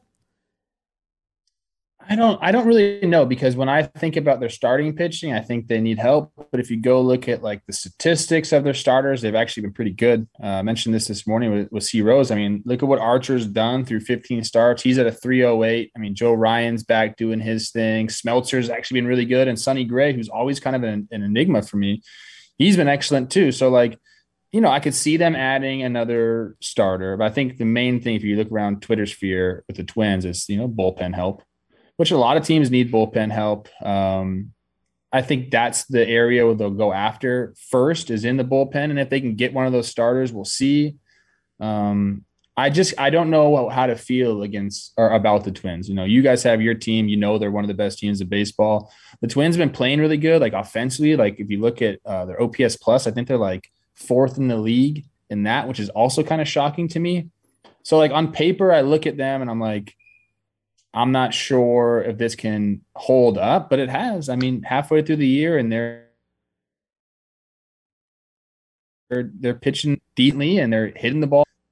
And I mean, they're in they're in first place. So talk kind of badly about them. I, I don't know. I guess soft division, you could say. Um, but if I was to guess, the first move they make is a bullpen piece, and if they can get a starter, then they'll they'll try to do that as well. Uh, but they're doing everything they can to see uh, if they can get Carlos Correa to stay. I guess I don't know, man. They're doing it. Like they're in a really good position to win the AL Central. Uh, you know, it's it's it's a little weak. We know that, but every time I think like they're about to like go on like a massive like downward downward spiral, they just don't. So when you got Byron Buxton kind of doing his thing, you know, walking that pitch off like down and away, just kind of going down and getting it. He's, you know, obviously he's one of the best players of baseball, but I reserve. I would the say, right, yeah, I mean, it's pitching for them. I reserve the right to change my mind, but I believe the Twins will win that division. Sure seems like it right now. Could change tomorrow. Uh, yeah, get splashy at the deadline, Twins. You're playing with house money, right? Like, think about last year. We're talking about is Buxton leaving? Uh, did they miss their window? And now you're back up, back atop the Central. Like, go get, go get some pieces. Come on, Minnesota. And I remember us looking up their GM's contract. That was fun. Um, Mariners. Mariners athletics. Athletics are not really a story, except the one guy that will be a story in the coming weeks. Um, Montas uh, gets pulled with an injury. Mm. Uh, they checked in on him. He's supposedly all right. Uh, if you're the A's, uh, a little scary because he's supposed to be your uh, your trade asset, uh, and scary for any player getting hurt. But supposedly they they've gotten good news. Outside of that, uh, Mariners three out of four. Uh, I think they are five and two since the brawl, something like that. Hey, it's something. It's better than what they were doing. Again, when we get to this first half point of baseball, it's exciting, and then you're like, oh shoot, there's still a second half. Mariners, I think, are the only hope in the AL West to kick into gear. There's only so many teams you can really circle uh, in the American League that you're like, they've got a chance to go. I mean, it's them or the White Sox. Uh, so Mariners, I, I, think as as a baseball fan, uh, even Houston fans, I think should be rooting for the Mariners to kick into gear a little bit so Houston can kind of feel something along the way. Um, but they take three out of four, get a couple uh, Kirby, Ray with some kind of special starting pitching performances. Do you the Mariners have are now? I mean, go ahead, Trev. Oh, I had somebody tweet at me. You know, they're eleven and three since I pronounced them dead. The Mariners are, Mm. and I was like, I know they've been playing well. Let me go see. I mean, most of the wins have come against Oakland, um, and then the Angels, and also Baltimore. So really soft spot in the schedule. I still believe they're dead. Would love nothing more for them to prove me wrong. Do like the Undertaker thing, like come back from the dead, and maybe the brawl was what they needed, but. I think it's more, and I'm sorry, Mariners fans. I think it's more of like just a soft spot in the schedule. I, I, I want them to be good. We all do. We've been talking about it for two years now. Um, happy they're they're winning now, but I think more like again, more it's just the kind of the part of the schedule they're in. Maybe I should have waited until after this to say that. Julio Wow. Rodriguez. Two more homers, right? 15 r- remember when we were like you know it's a solid stat line he's swiping bags he's got a league average ops 15 homers and 20 stolen bases uh, at the 81 game mark. So you know on pace for a 30-40 rookie season. And that ops is up to 824 a 139 ops plus. Uh, he's he's entering that that kind of rare air territory for young baseball players. Uh, I remember Mariners fans tweeting at us early when his numbers didn't look so good, saying he had some, he had like a like a an extended run of some tough calls and bad luck, like hard contact outs, and it's the numbers are starting to match the the Statcast a little better. it's gross Trev, I'm looking at their schedule, the Mariners, and, and like the good news is it, there's a lot of soft left because their division stinks. You know, they got Yeah. four against Toronto coming up. They beat the Padres yesterday. They got four against Toronto. They do have Houston and the Yankees uh, coming up at, through July. But after that, I mean, it's a lot of Angels. It's a lot of Texas, a lot of Oakland. They got um, the Nationals. Then it gets tough again towards the end. But I don't know. I I think that they are similar to where they were last year in that I won't pronounce them dead. I I I don't have them getting a wild card spot, but I have them not being mathematically eliminated until like the final two weeks, where like you keep rubbing your hands like, well, if they keep, if they can, like a fun September, because they just have a lot of teams that they're better than left on the schedule. So they're essentially the Walking Dead. They're a zombie, I guess you could yeah. say. Yeah. Um, I They're like fun. that. I like that for them. Uh, Julio Rodriguez is an absolute fucking stud. And C Rose proposed this hypothetical to me this morning. I'm going to push it back to you guys. Quick on this because I know we're running out of time. Um, Acuna deal gets offered to Julio Rodriguez right now. Does he take it? No. Probably not. 21 years old, 80 games under his belt, $100 million in your face. That's going to be really hard to turn down, right? Wasn't for me. Uh, yeah, I, don't, I mean, I don't know. I would take it. I uh, if it's just no, no extended years, but if they it's just to buy out the arbitration, I would take it. The thing is, they're going to want an, a year. Yeah, there. doesn't Ronnie's go like through age 30? That's that's the thing that's holding me up. He he's got a bunch of option years on it. Yeah, I mean that's he wouldn't want to do that, but again, you put 100 guaranteed in front of someone some 21 year old kid's face. If you could Get get it. it, I'm if- the Mariners. I'm I'm doing that right now. Trev, you know what he wants? Trying to Go like, look hard. at go look at that Tatis contract. That's what Julio wants, bro. yeah, Yeah, but they don't have to offer him that. The Pi- the Padres didn't have to offer yeah, him it's that. a weird move. By the way, like so, If they Yeah. if they buy out his arbitration, guarantee 100 mil, I'd do that, and and and then make your money in free agency when you get there. But that's that's a pretty good safety net, and the Mariners would get a hell of a deal on it if he plays like a stud. Because instead of earning 15, 16 his last couple years, he's probably going to earn 10, 11, whatever it is. But it's spread out. You start making bigger money earlier on instead of making the league minimum for the next three years. So I know we shit on players for taking those deals, but I still think, like you're saying, Trev, you're 21, you get offered that. I just wouldn't add on past arbitration. But if they can buy out the next five seasons, it can be a good deal for them. But I understand that thought process both ways. or at least like make sure you get a real shot at free agency before 30. Yeah, that's all. Just keep that free agency. Give him open. one more year or something. His eyes and smile in pinstripes. Um, Wow. Tigers Royals uh, again. The uh, for for the baseball part of it, the, these two teams have kind of sunk their battleship. But Vinny Pasquantino, Piscotano, I don't know, but my Paisan hit his first career home run. That's exciting. Riley Greene, uh, also with the walk-off homer. So some young guys doing their thing. Our guy Scooble has slowed down a lot lately. Hate that for him. Um, and then, yeah, I mean, something, uh, again, as the trade deadline approaches, Big Mike Pineda, five innings pitched, three earned runs, returns from the aisle. So uh, I think those are the notes, but Big Mike Pineda. I got a Bar- I got a Scott Barlow note. What is Okay. it? What You could hear it it? be? Yeah, Yeah. yeah. Um, you know how me and Tony Gonsolin, we worked in the off season. He's become an elite Oh. pitcher in the NL. Turns out Scott Barlow out of Golden Valley High School in Santa Clarita. I did not know that my brother was his pitching coach in high school. Wow. And he and, and he's been kind of nasty. I did like not put two and two together. I remember going and seeing this kid in high school. My brother's like, yeah, he's pretty raw, but like he's he's kind of got some stuff. Like, come check him out. And I did, and he didn't have long hair back then. Now he's got the the flowing locks. And shout out Scott Barlow. You know, we're just putting our putting our fingers all over the Major League Baseball pitchers. Is your brother still a coach? A big deal. No, he's not. He's, he sells insurance, so Same thing. Basically. those days are behind him. Life coach. Yeah, All right. Scotty B, my guy. You want to go to the interleague? The interleague had some contenders play. It really did. Oh.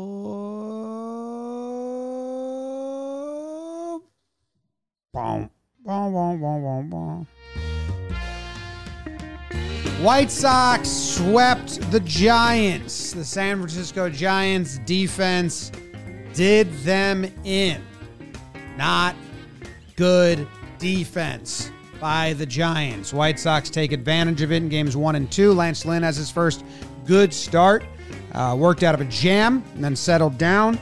Cease worked out of a jam basically every inning and pitched well enough to get the win in game two.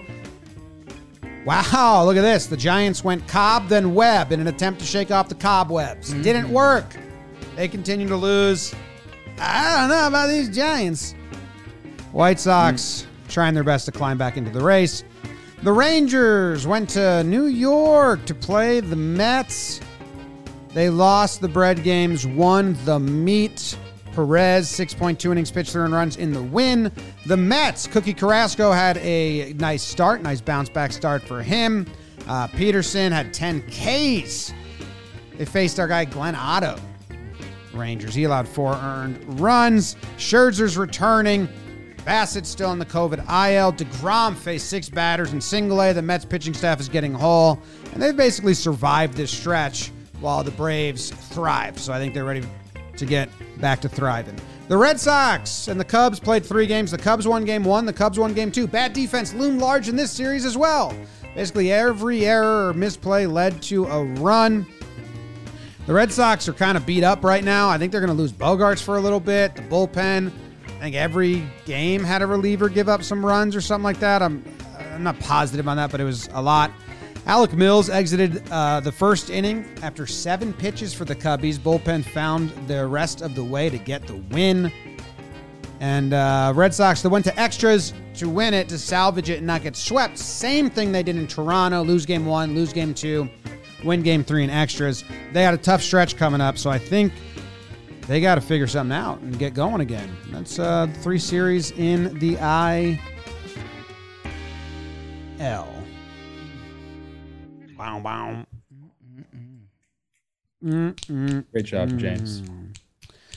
Yeah, I've been saying this like every series, but bad infield defense just is looming large every time I watch a condensed game highlight. It's like, oh, an error to let a guy on, he scores.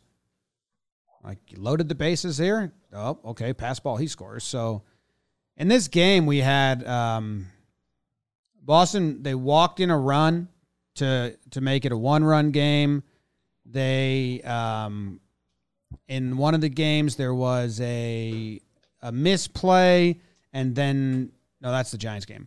Um, oh man, I'm blanking on my notes right now. There was a wild pitch to give the Cubs the lead. Devers threw a ball away. The pitcher threw a ball away. It was uh, it's nonstop. It's like the Giants. White Sox was worse. The Giants were really bad. So I mean, start with Boston and Chicago. The Cubbies playing for fun right now. They win two. Their bullpen does really well, and I, you know, maybe the Red Sox should have just like snagged some guys to come on the bus because they could use a little relief help, as everyone can. I'm interested to see when the first Cubs trade piece falls because they got some guys that people want. Happer had three hits in the game, and uh, Jackie Bradley Jr. broke his 0 for 26 streak with a double. Cubbies take two out of three. You worried for the Red Sox, Jake, as they go into a like I think their next 14 games are against the Yankees and the Rays. I wouldn't say worried. I, I, I do wonder if you know, like you said, a little a little slop, a little sloppy. I wonder if they, uh, you know, you're playing the Cubs. You've got a big stretch coming up against Tampa and the Yankees. I, I think maybe you're pretty easy for your head to wander wander into other places. Um, I'm interested to see, man. Uh, you know, as the Yankees and Red Sox, we haven't seen them since the opening series, right? They came back to New York once, but this weekend four game set First time first to time Fenway. Fenway. Uh, you know, the the last time the Yankees saw the Boston Red Sox, they were one of the worst teams in baseball. Uh, they are currently the third best team in the AL right now. So I I can't truly feel the vibe. I'm interested to see what goes on uh, in Fenway. And yeah, like like you said, the Rays. I, I told you I think it's significant that their uh, hitting has picked up. And hey, Boston's supposed to get that Chris Sale guy back pretty soon. So what does that mean? So again, it's kind of I guess one of the themes of this episode, but what what is another half of baseball going to show us uh, about some of these teams in Boston? I mean, talk about a wild card. Like I I, I couldn't tell you. Are they going to make a big move at the deadline? Do they like what they got? What Chris Sale are they going to get? Um, you know, did they just put all that first month of baseball in their rear view and they're a fully different team? I don't know.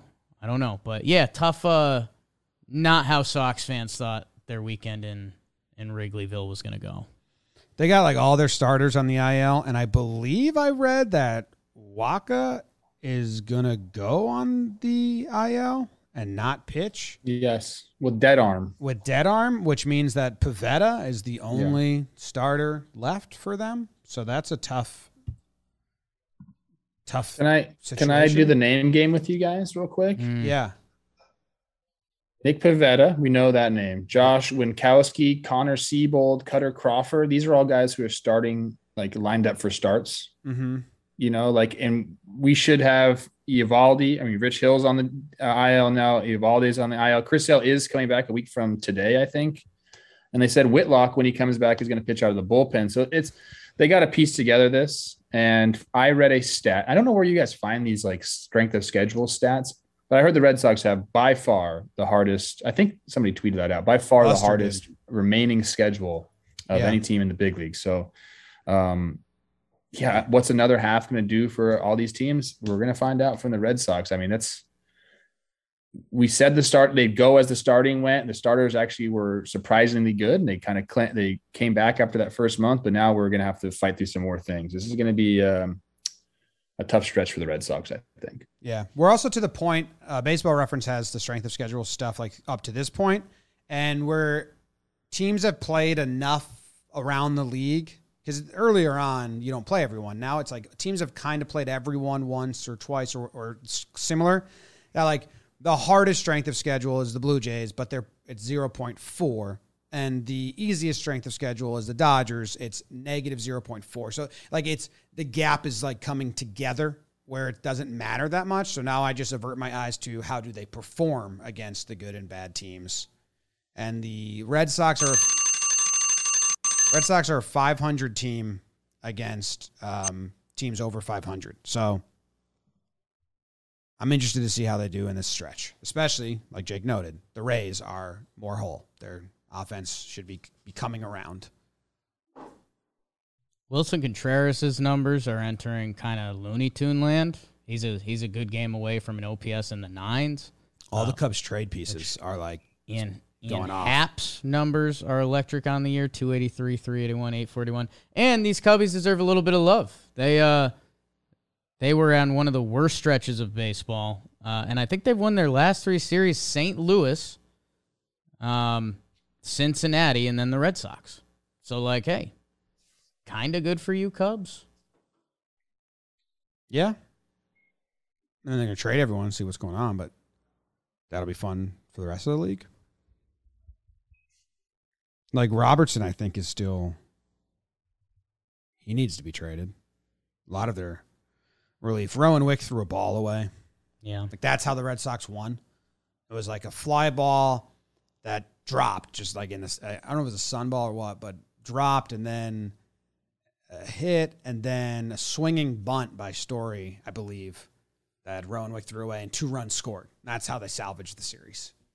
So make your throws, players. Mm. Go to the Giants because I got to ask you guys about the San Francisco Giants. They they get swept by the White Sox. Uh, good stuff for the on the White Sox side of the ball. They had three good starts. The offense like slowly came alive. They they took advantage of bad plays. Like there were there were misplays in this. Um, in game one, the run came from an error. They won one nothing. Uh, the the run came from an error and then a ball hitting third base, like a nice break, um, and then a hit. And then in game two, um, a ball to Belt's right. He just like whiffs on it, and that leads to bases loaded. And then Joc ran in on a liner. I almost saw that went over his head, and that led to the Sox taking the lead. So the Giants looked pretty brutal. They'd made other mistakes as well, um, but the the Giants also just aren't good right now. I've I've been like tiptoeing around this. They fall further behind, and I believe in their last ten games, they where are they? They don't have a winning record like anywhere. Across, they're two and eight in their last 10, 8 and 12 in their last 20, 13 and 17 in the last 30. So they've just been playing losing baseball for a while, consistently playing losing baseball for 30 days. They got t- the two top starters. You know, you have Webb and Rodon, and those guys have had good years. But then beyond that, I think that's kind of where I see a problem. I, I think I always go to starting pitching first when I'm looking at teams, and I mean nothing really stands out here or impresses you or scares you. I guess you could say uh, if you're facing the Giants. Um, I don't know what they're gonna do, man. I, I you look at the team and you wondered how they won 100 and 107 games last year, and you just we said, okay, we can assume that they're going to kind of do the same thing. They figured something out with these older guys. That you know, we talked about the player development and all this stuff, but uh, they've been kind of reeling here, and I, I I don't know if it's the age is caught up with them or or, or what it is, but um, I actually had them missing the playoffs. I'm going to pat myself on the back for that mm. one preseason. I don't think they get there this year. I think, you know, we try to measure guys with war and different stats and everything. Uh, within this slide, Brandon Crawford uh, has been out. And I think when we talked about the Giants last year, two guys we talked about a lot were Brandon Crawford and Buster Posey. Um, and, you know, they, they were kind of being solid uh, up until they lost Crawdaddy. And now, uh, I don't know. You're two games above 500. You're equidistant uh, from the Snakes as you are the Padres. So yeah, it's it's kind of fight or flight time uh, in San Francisco. So for me, that means schedule watching. Snakes, Padres, Snakes. So all right, get back in it. Turn it They're around. Three and eleven in the last fourteen games. Not good. That's not good. It's tough. White Sox win. That's that's good news for them. I don't think it did much for them in the standings, which is interesting. Did it? Well, this is one of those things where it's kind of lucky we're uh, we're recording uh, the day after because I believe they ended up losing yesterday. Okay. Otherwise, probably be peacocking a little. Yeah, they lost to Trev's Twins yesterday, so otherwise would be pe- peacocking a little harder uh, for the White Sox. A nice sweep. That's kind of like you said. It's their formula. Really good starting pitching. Uh, you know, on the road in San Fran. I know they're struggling, but still, that's that's not a series you mark down with the the broomstick. But uh, yeah, I don't know. Yeah, Tony is old. Well, the Mets and the Rangers play three, and the Mets win two out of three. I gotta say, the Mets. I know the Braves have been sneaking up on them, and the Braves have been sneaking up on them. But the Mets went through a pretty. The Rangers aren't part of this, but a pretty tough schedule with a really banged up staff I mean, this is the Mets IL pitchers. Chris Bassitt, Jacob DeGrom, Tylor Megill, Max Scherzer, and uh, you know Joey Lucchesi. So they're getting some. Some of them are coming back, and that'll be big. They win the series against the Rangers. They're getting it done. Eddie Escobar changed belts, hits a home run in every game. He's got a new belt on, yes, Puerto he did. Rican belt. So he's a superstitious guy. Uh, so I, I know I'm I think the Braves will catch him. I think it's going to be a close race. I don't think that I, at some point I think they the Braves catch him and then the Mets catch them, and I think it's going to go back and forth. It's going to be really fun. But I'm not really shitting on the Mets. Like they they've been uh, so banged up, and they're still surviving and, and winning. It's gonna be fun to see if Scherzer and Degrom come back. Love the Mets. We need we need to see Degrom remember like what he was doing last year before he went down was like all time stuff. Need to see that guy back. And you know, the rehab start you guys mentioned, struck out five. He hit the other guy with like a slider on the foot. Probably would have struck him out too. I mean, he's it's single A batters against Jacob DeGrom, so you can expect that. But you know, getting Scherzer back and DeGrom still being in first place. C Rose asked me today, like if I think the Braves still have what it takes to catch him. I don't know. It's a very it's a very you can't really answer that because the Braves are playing so well. And the Mets have just done it so long without these guys, and you're getting two of the top starters in baseball back. Like that's just kind of crazy. So you have to say the Mets are gonna, to me, in my mind, you have to say the Mets are gonna be there at the end because if they continue to play they were playing, and then you add these two guys, I mean, there's not anybody else in baseball that you can add that brings what Jacob DeGrom can bring. And then you add in Max Scherzer too. I mean, this is if you're Mets fans, you got to be very, very happy that you are where you're at without these two guys, and now you get them back. So it's party time. Mm. It's party time for the Mets fans. A good, uh, a good late night convo with uh, the Roogie and the Loogie, uh, Peter Moylan and Jerry Blevins, who uh, they both like their team, and that's kind of the beauty of baseball. Uh, yeah, Mets Mets Braves is going to be.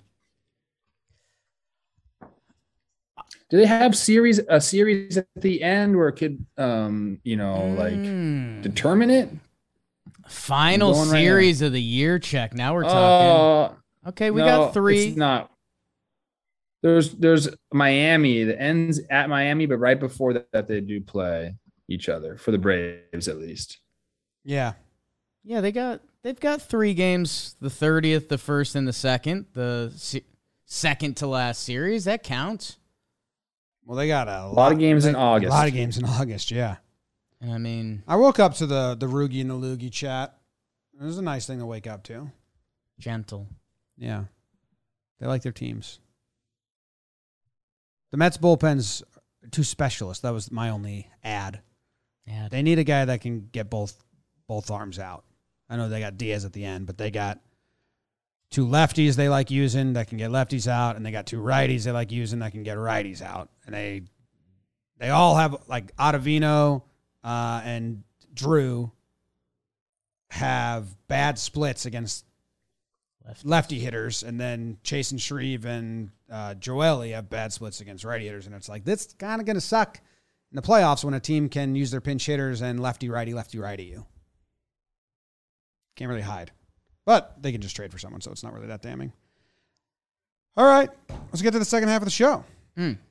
Give out some awards, some standouts. You guys ready for that? I think so. Yes. You want to bet on it? I will bet on some of it, not all of it. DraftKings, the official sports betting partner of Major League Hmm. Baseball. Yeah. New customers can bet just $5 on any game. Pick a game, any game.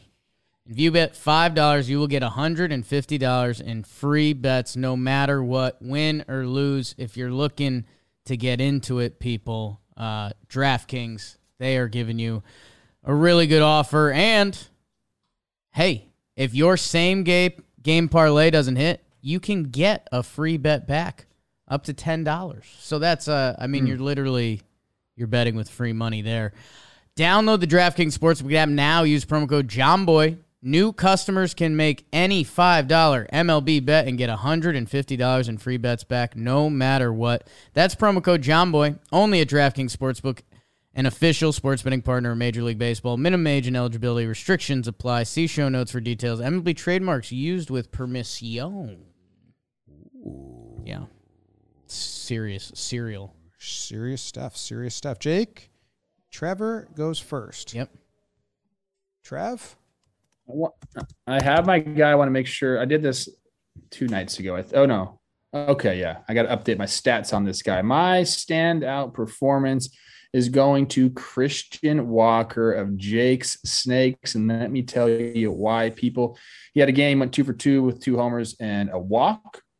Um, I like highlighting him a little bit uh, because he's one of those guys. 207 batting average, but his OPS at the time I wrote it was 797, went down to 791. He's been worth 2.8 B war. He's playing a stellar first base, so some of that is defense there. He's got 21 homers on the year. He's got a pretty swing. We don't talk about him a lot. I just think that, you know, 21 homers, 42 RBIs at the halfway point. It's a pretty good season for this guy. Um, he's ARB eligible uh, again next year. So he's going to get a nice little chunk of change. She's making two six this year, so that'll at least double going into next year. I don't know. I like highlighting guys that don't get highlighted all the time, and uh, the numbers getting past the batting average are pretty dang good. So shout out Christian Walker on Jake Snakes, 31 years old. You know, old for the game. Stud. Shout out. Nice swing too. It's the shit out of the ball when he hits it. Pop. Not that That's it. ploof. Not that ploof juice. Uh, Trev, I'm going in a slightly different way. My standout performer is Jeremy Pena of your Houston Astros, uh, the young shortstop. He put up a four for five with two homers and three RBI. Uh, the second homer was a walk off. Uh, they won four to two, so he scored approximately responsible for seventy five percent of the runs. Math pod. Uh, I mentioned you guys Julio Rodriguez before. you know, 15 homers, 20 stolen bases. The OPS is coming up. He's at a three and a half WAR this year. Uh, Jeremy Pena is also at a three and a half WAR this year, uh, with about 80 less at bats. Nice. So uh, I also talk about the Houston Astros lineup and you know that top six or seven that makes them so diffy. I haven't even gotten a full dose of Jeremy Pena yet. Uh, when the Yankees played, uh, he was hitting six, and I he, he had just gotten banged up. He was hitting two hole uh, throughout the whole Angels series. Uh, so that four for five uh, and walk off game winner. You know, to hit two holes a big deal. The the Yankees, you know, they had Judge there for so long. They prize that as the the place you should have your best hitter. Uh, he's squeezing in between Altuve and Alvarez. Uh, so pretty nuts what this kid's doing, Trev. I know you got the juice uh, early on when you heard the term superstar. And uh, the way the kid moves defensively is, is why he got that as well. So, uh, not a bad day at the office for for Jeremy Pena. Good job. Jeremy Pena. Yeah. Boromir is how I said that name when I was a little kid before they sent me to the trailer. Okay. My standout performer? Yes. Not on the list curated for us because not a traditional standout performer. I'm going a little roundabout here. I'm going Mark Leiter Jr. Mm. Wanna know why? Oh yeah. Because Alec Mills got hurt after seven pitches, and he got the call like, "Hey, dude, we need you. Game time. We need the next sixty pitches." That's kind of his limit where he was at because he's been in the bullpen. Mm, we need him. Three days rest. Give us sixty pitches. Hopefully, you can get us pretty deep into this game because we're out. A starter. He goes 5.1 one earned run to keep the game in line and help the Cubs get the win and save the bullpen moving forward. That's a pretty big task to just, you know, not be prepped. Go ask any starting pitcher what they do to prep for a game, and it's like some weirdo bullshit Daniel Day Lewis method acting shit. Not Mark Leiter Jr., just tapped in. He needed to get some quick outs. Red Sox gave him a lot of quick outs at the end. So I was impressed by that when I saw it when I was doing my IL. So I think uh, I think that notches up on my standout. That uh, I was like, oh man, to just grab and go. Fifty-seven pitches, three hits, only one walk. Was putting them in the zone, getting quick outs. Good job by Mark Leiter Jr. Junior. Nice, Jen. Yeah. I have a tidbit on Mark Leiter Jr. Oh, Oh, wow. Oh, okay. It's time. I'm gonna make this about me. You- you know I never talked talk about myself. I never talk about myself and what I used to do 106 homers in the show. I never talk about myself. My for last pitchers. ever professional home run, Philly spring training 2019, bro. Mark Leiter Jr. Thank you very much, Mark. Mm, Damn. You're in my book forever. mm. Damn. Former teammate of mine, I mean, too. I didn't bring him up for that. Sorry. Yeah. Sorry, Mark. Sorry, if you're Mark. Listening. Mm. It's Mm. Is it a pretty one at least? It was right after the Phillies told me I needed to be more aggressive in hitters counts, specifically 2 1 and 1 0. And I got to 1 0 against him. And I just said, I'm fucking swinging no matter what. And I hit a home run. So That's good job by the. Phillies uh, analytical division. That is a good job by them. Really You- good job. You would be Yeah. Christian Walker right now. I love Christian Walker's swing. I do. So what? So what doesn't get on base? I didn't get on base either. Okay. We slug though. We slug. Mm, Yeah. I bet. Scrump Scrump watch. Go go quickly through this. Come on, guys. We get anyone hot? Looks like we got Santiago Espinal hot. That's good. We He didn't was in a do funk. We didn't do it last week, so these are two series. So we gave him extra time to get off of the slump. Oh. Nine for twenty-seven, a homer, two doubles, five RBIs. That's a three seventy-nine on base, a five nineteen slugging. Santiago Espinal, you're off, and you're welcome. Nolan Gorman. Surprised Hmm. he was even on here because every time I check out the Cardinals, the Nolans are hitting. Three for 11 with a homer and a double. Uh, missed most of the Marlins series last week, but returned uh, this weekend. So that's why there's not that many at bats. Let's take him off. He's off. Homer, double, three walks. Hell yeah. AJ Pollock, Oh. three for 16, a walk, six Ks. Misses the Dodgers, I think. I think so too. Uh, and there's kind of the whole you know, White Sox and Tony. I think he stays. He's our friend, Not Trev's friend. not Trevor's friend. No. He's my friend. Okay. Who was it? Who's that robot? Who's talking? Uh, 167 batting average for JP Crawford. He goes two for 12. friend. Uh, is he serving his suspension? Missed the A's series this weekend, but returned yesterday for start of the Padres series. Let's let JP get out of this. Yeah, let him cook. Yeah. And then uh, your guy, Jake Cronenworth. Six for 25, two doubles, two RBIs, two walks. That's, uh, no, it's not good. The It's not slash- where he wants to be. Slash line's not good. It's not where he wants to be. See what see the new options and, and make a decision. Oh. Wouldn't be off with claps if he's off. Mm. Mike Trout 0 for 11, 9 Ks. Houston. They even have him? He wasn't one of the four Angels that got hits. Sheesh. Sheesh. Astros did that to Trout. 0 for 11 with nine Ks. Did they throw it down the middle? Is it Ooh. isn't that the Mike Trout secret? It's uh, middle in. A lot of batters, but Right in the in. middle. Yeah. Damn, man. Oh my god, Trev's guy Matt Chapman 0 for 10. I don't like this. Bobby Witt Jr. 0 for 12. Oh my god, Max Kepler? This is like Joey Votto 0 for 9. I mean, Mike Trout's on. He didn't even walk, man. What's happened, Trouter? Trouty. Dude, I think he like I think he might ask out. He's officially done with the Angels. Him and Shohei. Get out of there. Here's some light giggling from Cabo. I'm putting Bobby Witt on, and then I don't care what you do the rest. I put Trout and Bobby Witt. on. I mean, he's a rookie. I want him to persevere That's five. and overcome it. We're home. You don't want those guys over Cronenworth or Crawford or anything? Um, let's put Matt Chapman on for Trev over Cronenworth. Cronenworth did some stuff. Okay. Um, Matt Chapman had a little bit of a heater, so going 0 for 10, I don't like that. Okay. Sorry, Cap and Votto. You're not getting fixed.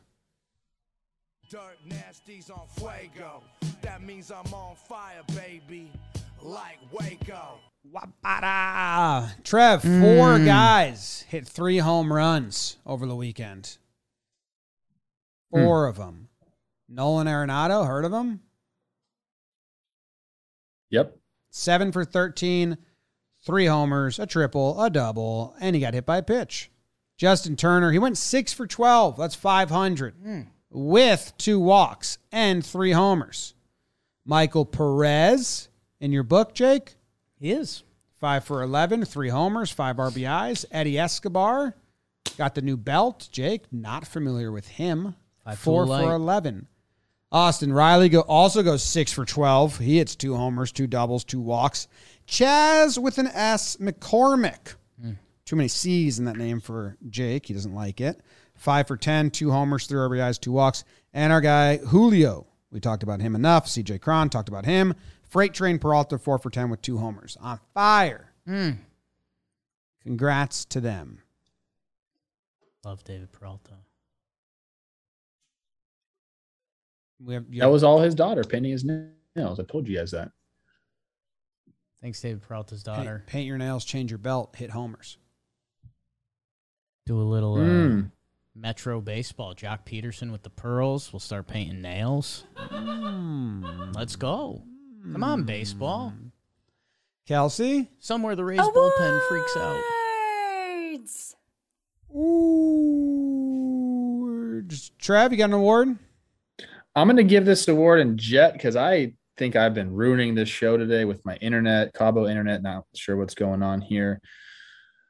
I'm not going to do a Tolkien baseball, but I'm going to Hmm. talk about one player and then relate him to a um, character in the Lord of the Rings. Much okay. different than So not Tolkien. Tolkien much baseball. different than Tolkien. So baseball. different. I'm going to talk about Byron Buxton and his last 162 games. I got this tweet sent to me actually today. Last 162. I'm going to call this the I don't know. Okay. Not the king, not the king, but you don't get anywhere without him award. Okay. Okay. I think there's some other people that you would say are the best players in baseball. Uh, before you had mentioned Byron Buxton's name, he'd be in the conversation, no doubt. People would cite his health and some other things, maybe like some years at the beginning of his career, they would cite. I think most people would say Mike Trout is the king. He's Aragorn. Okay, maybe maybe Shohei Ohtani is Aragorn. Maybe he's Sauron. Maybe Shohei is an evil guy we don't even know yet. We'll find that out later uh, in his career. Uh, but Byron Buxton, I think, is more of like a Legolas type guy, where like where would the fellowship be without Legolas? And in fact, if I put Byron in that world, I feel like he fits mostly with the elves. The way he moves, the quickness, uh, some of the magic that he brings on the field. I think he's he's like an elf. Over his last 162, 52 homers, 99 ribbies, 603 slugging for a 920 OPS, 152 OPS plus, 9.3 WAR for Byron Buxton. I don't know if that's F word B war because the guy didn't put it in there. Byron Buxton is an absolute stud. Um, you love to see him healthy. Where would the Twins be without Buxton? I don't know where they wouldn't have signed Carlos Correa. Um, they wouldn't be in first place in the AL Central. Like Byron, you're that guy. And the magic that he created, I'll go one more, I'll go one step further with him.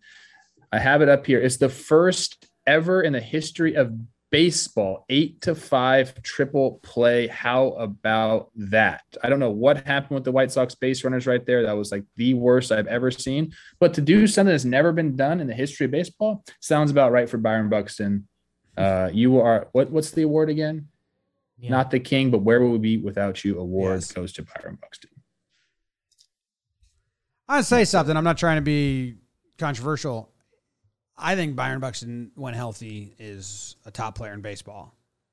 I agree with that. I don't think he has the name recognition at all yet. I think if anyone that's listening that is not in the AL Central, think about asking your dad who follows baseball or your uncle that follows baseball, someone that's not on the internet, to name, hey, dad, hey, uncle, can you name top five players that aren't on our favorite team?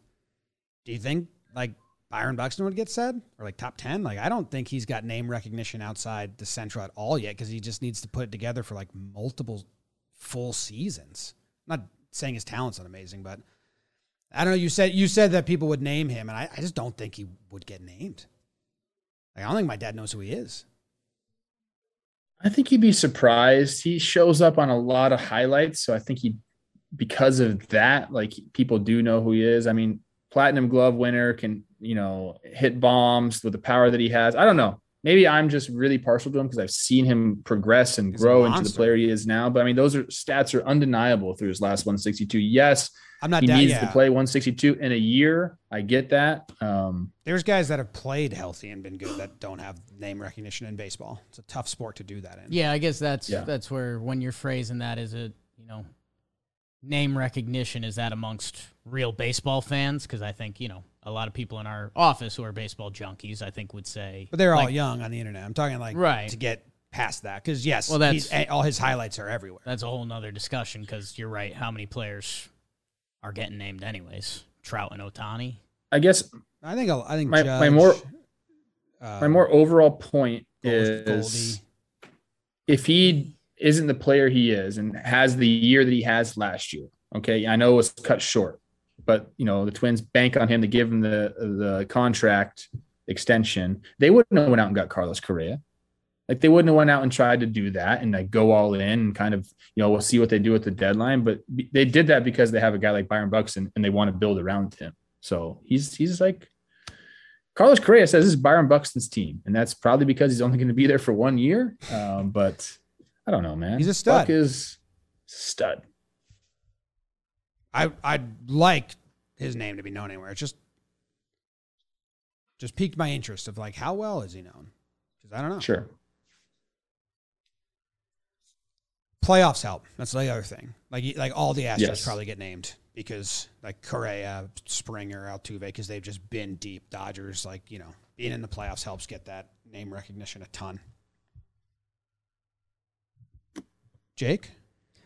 James, Trev, giving out a pr- very prestigious award. I'm giving out the Auntie Rhea and Uncle Rick Award. Um, Trev, you you had mentioned someone earlier in the show. It might have been your standout. Uh, I think it was when you were talking about Christian Walker, and you're like, you know, a guy we might not talk about a lot on my snakes. Um, interesting season he's having. We hit the halfway point of the season, right? I'm gonna win horse this whole thing. No, um, my auntie Ree and Uncle Rick. For those that know, uh, my auntie Ree is uh, my mother's sister. She married Uncle Rick. Uh, they lived in the D.C. area for a while uh, where they took me to Camden Yards. Uh, my first ever time there. Uh, saw Orioles Yankees game, I believe. Ted Lilly autographed baseball, not a big deal. Uh, my uncle Rick, huge Pittsburgh Pirates fan. Uh, they're retired right around their spring training facility. They head over there a lot.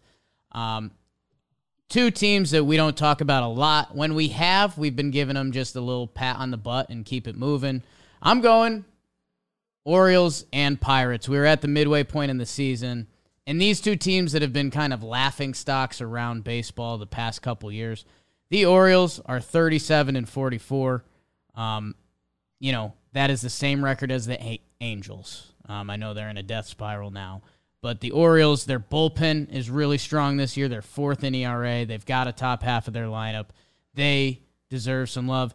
And then Pittsburgh, they've just been chilling at third in the Central. Uh, it's 32 and 47. I still think their record on the year isn't going to be pretty, but at least Oneil Cruz is up there. The product is so much better. They just split four with the Brew Crew, and we were just like, all right.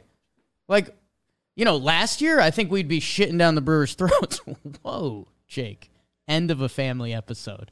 Uh, but midway point of the season, I want to give both those teams some love because there have been franchises that have been much, much worse than them this baseball season. Um, and they're still kind of the two stereotypical teams that I think if people were throwing jabs at, they would. Um, Pirates are a fun watch now. Oneil Cruz, my God. Bryan Reynolds. Uh, like Bryan. it looks like they're starting to show some signs. Uh, and the Orioles are just pesky, like you said. So a little love uh, to a couple of the formerly dwellers, still kind of dwellers.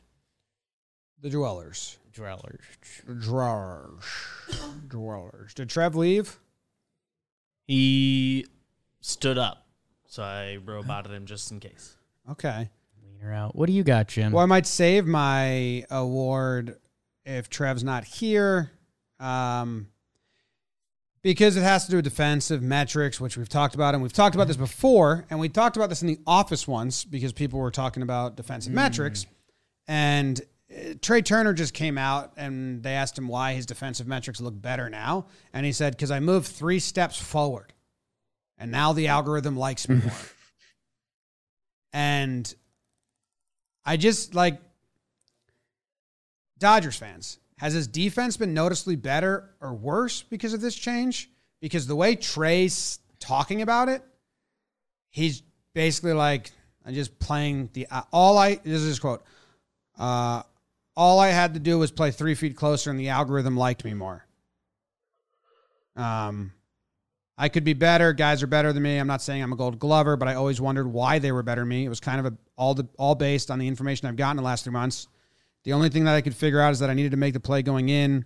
And if I scoop it up and make the plays, I'm as good as them, I guess. That's the answer I came up with. I don't know if it's right. I'm still debating it.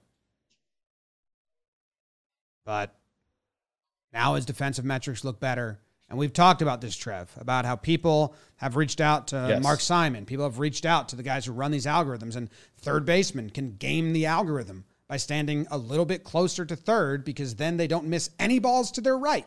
And the defensive algorithm says, oh, that guy's nasty. He doesn't miss any balls his right. And is the defense actually better? Or are we literally appeasing computers because teams are paying out based on these defensive metrics? Like we heard JBJ, who's a phenomenal center fielder in the middle of like being uh, one of the best center fielders. He called, reached out to Mark Simon, was like, dude, how do I like make the numbers respect what I'm actually doing? And he had to change where he stood because the algorithm. So, should I be as mad at the defensive metrics as I want to be here? Did this, and I'm asking Dodger fans, did this actually make him a better shortstop, or are we just appeasing the robots that the front offices have decided that they're going to go with. Defensive metrics seem like a crock of shit. This maybe it should have been saved for like a midweek episode because there's a lot to uh, dive into here. I think it's a little bit of both, James, where you are appeasing, you know, the algorithm, but you know, when you think about, you know, what what you do for a team. Like say, for instance, my thing at third base, play playing down the line, saving some extra base hits. Obviously, that's going to help you know prevent runs, and that's all you're trying to do as a defensive unit. So that something like that makes sense to me. Like him coming in on the ball so he can get more balls hit in front of him. I, to me, that would cut off his range a little bit. Um, and I don't know how many like ground balls like hitting the infield really affect, uh, you know, runs. Uh, so that's strange to me. Uh, this has been a conversation going on for years, though. You know, it was like Adam Jones and, and Kevin Kiermaier and all these dudes would talk like, if you play deep in the outfield, you're going to win the Gold Glove in center field instead of playing in and trying to like you know come and, and get balls. You know, so it's it's been it's been a talk for a long time, and Mark Simon has helped a ton of people. So we should kind of shout him out, like, dude, he helped me, Happer, um, JBJ, and like the I guess like more and more guys have been reaching out to him. I told him he needs to start charging a fee or at least some sort of consulting business.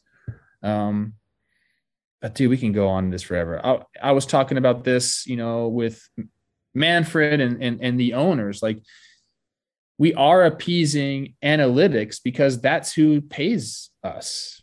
You know, you put all these people in place in positions of power, and they tell you they're paying you for homers and they're paying for pitchers to strike people out.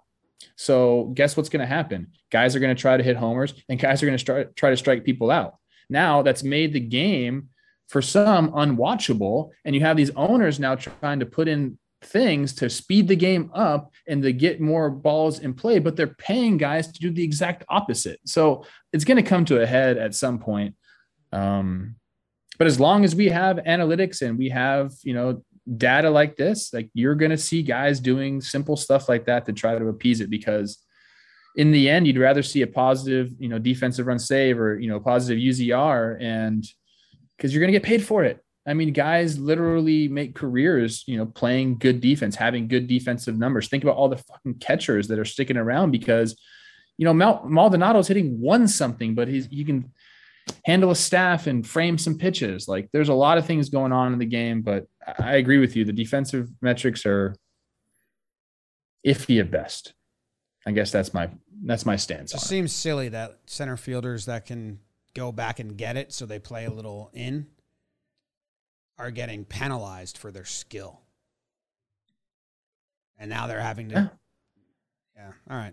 It's uh the like a lot of things in life, I think the answer lies somewhere in the middle. We just don't know where. Like the Trea Turner example, is it if him playing deep only allows him to cut off X amount of balls, but him playing in allows him to get a couple more choppers or something like that? I don't know. Is that actually valuable to the team? Is it all a math equation that's getting fucked up by expected batting average? Couple curses for me at the end of the app. All right. Is it, hmm. you know, a chopper, a tapper to short has an expected batting average of 181, but a line drive up the middle has an expected batting average of 540. So Trea Turner doesn't get as penalized for the 540 than he does the 181. I have no idea. I, I'm I'm not smart enough. I think people would be shocked. I think a lot of the people that have the answers or are grading this out uh, aren't too far off from being able to have a conversation with us and like we always say, the metrics are continuing to evolve. They evolve and change every year. At the end of this season, we will hear, uh, yeah, we just updated uh, the defensive metrics and Arenado graded out better. And it's like, no shit. Um, so you got to trust your eyes a little bit. And Trev, you mentioned our guy Ian Happ. Uh, we know he looked into it because look at the season and career Ian Happ is having. You know, he's a career 810 OPS guy. If Ian Happ grades out as a slightly above average defender with his hitting ability, that's a nine figure dude. If Ian Happ grades out negative defensively with his hitting ability, like he might he'd be looking at those like one year kind of Joc Pederson type contracts. So now we're talking about where you're starting your feet, beginning a play, depending, you know, how many zeros in a guy's bank account it uh it gets Doesn't that make sense when you say it like that? Like where you decide to play? Yeah, positioning ma- positioning does Sure. matter in a baseball game. So that Always does has. make sense to me. But you know, I guess usually it makes sense to me. The Trea Turner stuff doesn't make sense to me. You know, like just thinking about it in my head. But I'll say this: if you made it through this episode and and got through me having this bad internet, tag your favorite player if he stinks defensively and say, ask Trevor or just go straight to Mark Simon because this dude is crowning guys out there in the field. He's making you better by, and all you have to do is have like a 20 minute phone conversation with him. Like you're saying, Ian Happ could go from a hundred million dollar dude, or he could be, you know, a one year, $10 million dude. And, you know, the difference is, is him having a conversation with the guy. Like, just do it, people. Just do it. Just do it. All right, who's our best friend of the week? Our best friend of the week is Max Fried. Seven innings, one earned, four mm. Ks, five hits. Didn't walk one guy. Damn. His fourth. He is the most best friend of the week nods this year. Way to be. He better be at our party. He better be at our party. Way to be. Elevator talk. As we get out of here, spin the wheel. Got my salad coming up the elevator right now. Ooh. You heard that right, Trev. Salad. I didn't even have the chat up this whole episode. I feel like naked, bro. I don't like it. Don't like it. Cleveland to get home. I need to get home. Guardians. The Guardians. We're on the ah. elevator. A guy walked in. He had a Guardians hat on. We said, "Wow, new hat, huh?" He said, "No, this is old." You said, "Oh, you're a liar." You're lying. They just You're changed lying. their team name. Jim, you know where I'd start? I'd say, you know what? He just had a nice weekend. He had a horrible first half of the season. Can big Fran Franmil Reyes get it going? Hit a couple ding dongs against the Yankees. I love me a meal of Fran Franmil. I think that'd be my like. You know, I think he's gonna have a big second half. Okay, I like that. I like that. Soft AL Central. You mentioned how limp the AL Central Mm. is, and if they just get hard, they can you know run right through it. If you know what I mean. Hmm. I don't know. Interested in that. Not sure. Uh Triston McKenzie's good, and uh, curveballs are fun to watch. So fun curveballs, fun to watch. He shut down the Yankees. His only bad starts are against the Twins this year, I believe. They're the only ones that get him. And he's also going to be in our ping pong tournament coming up. Trev plays, I play, Triston McKenzie plays. Me and Triston were the first matchup in round one. Whoa. Short wingspan versus long. Jake sucks. Tanner Tully. Careful with that.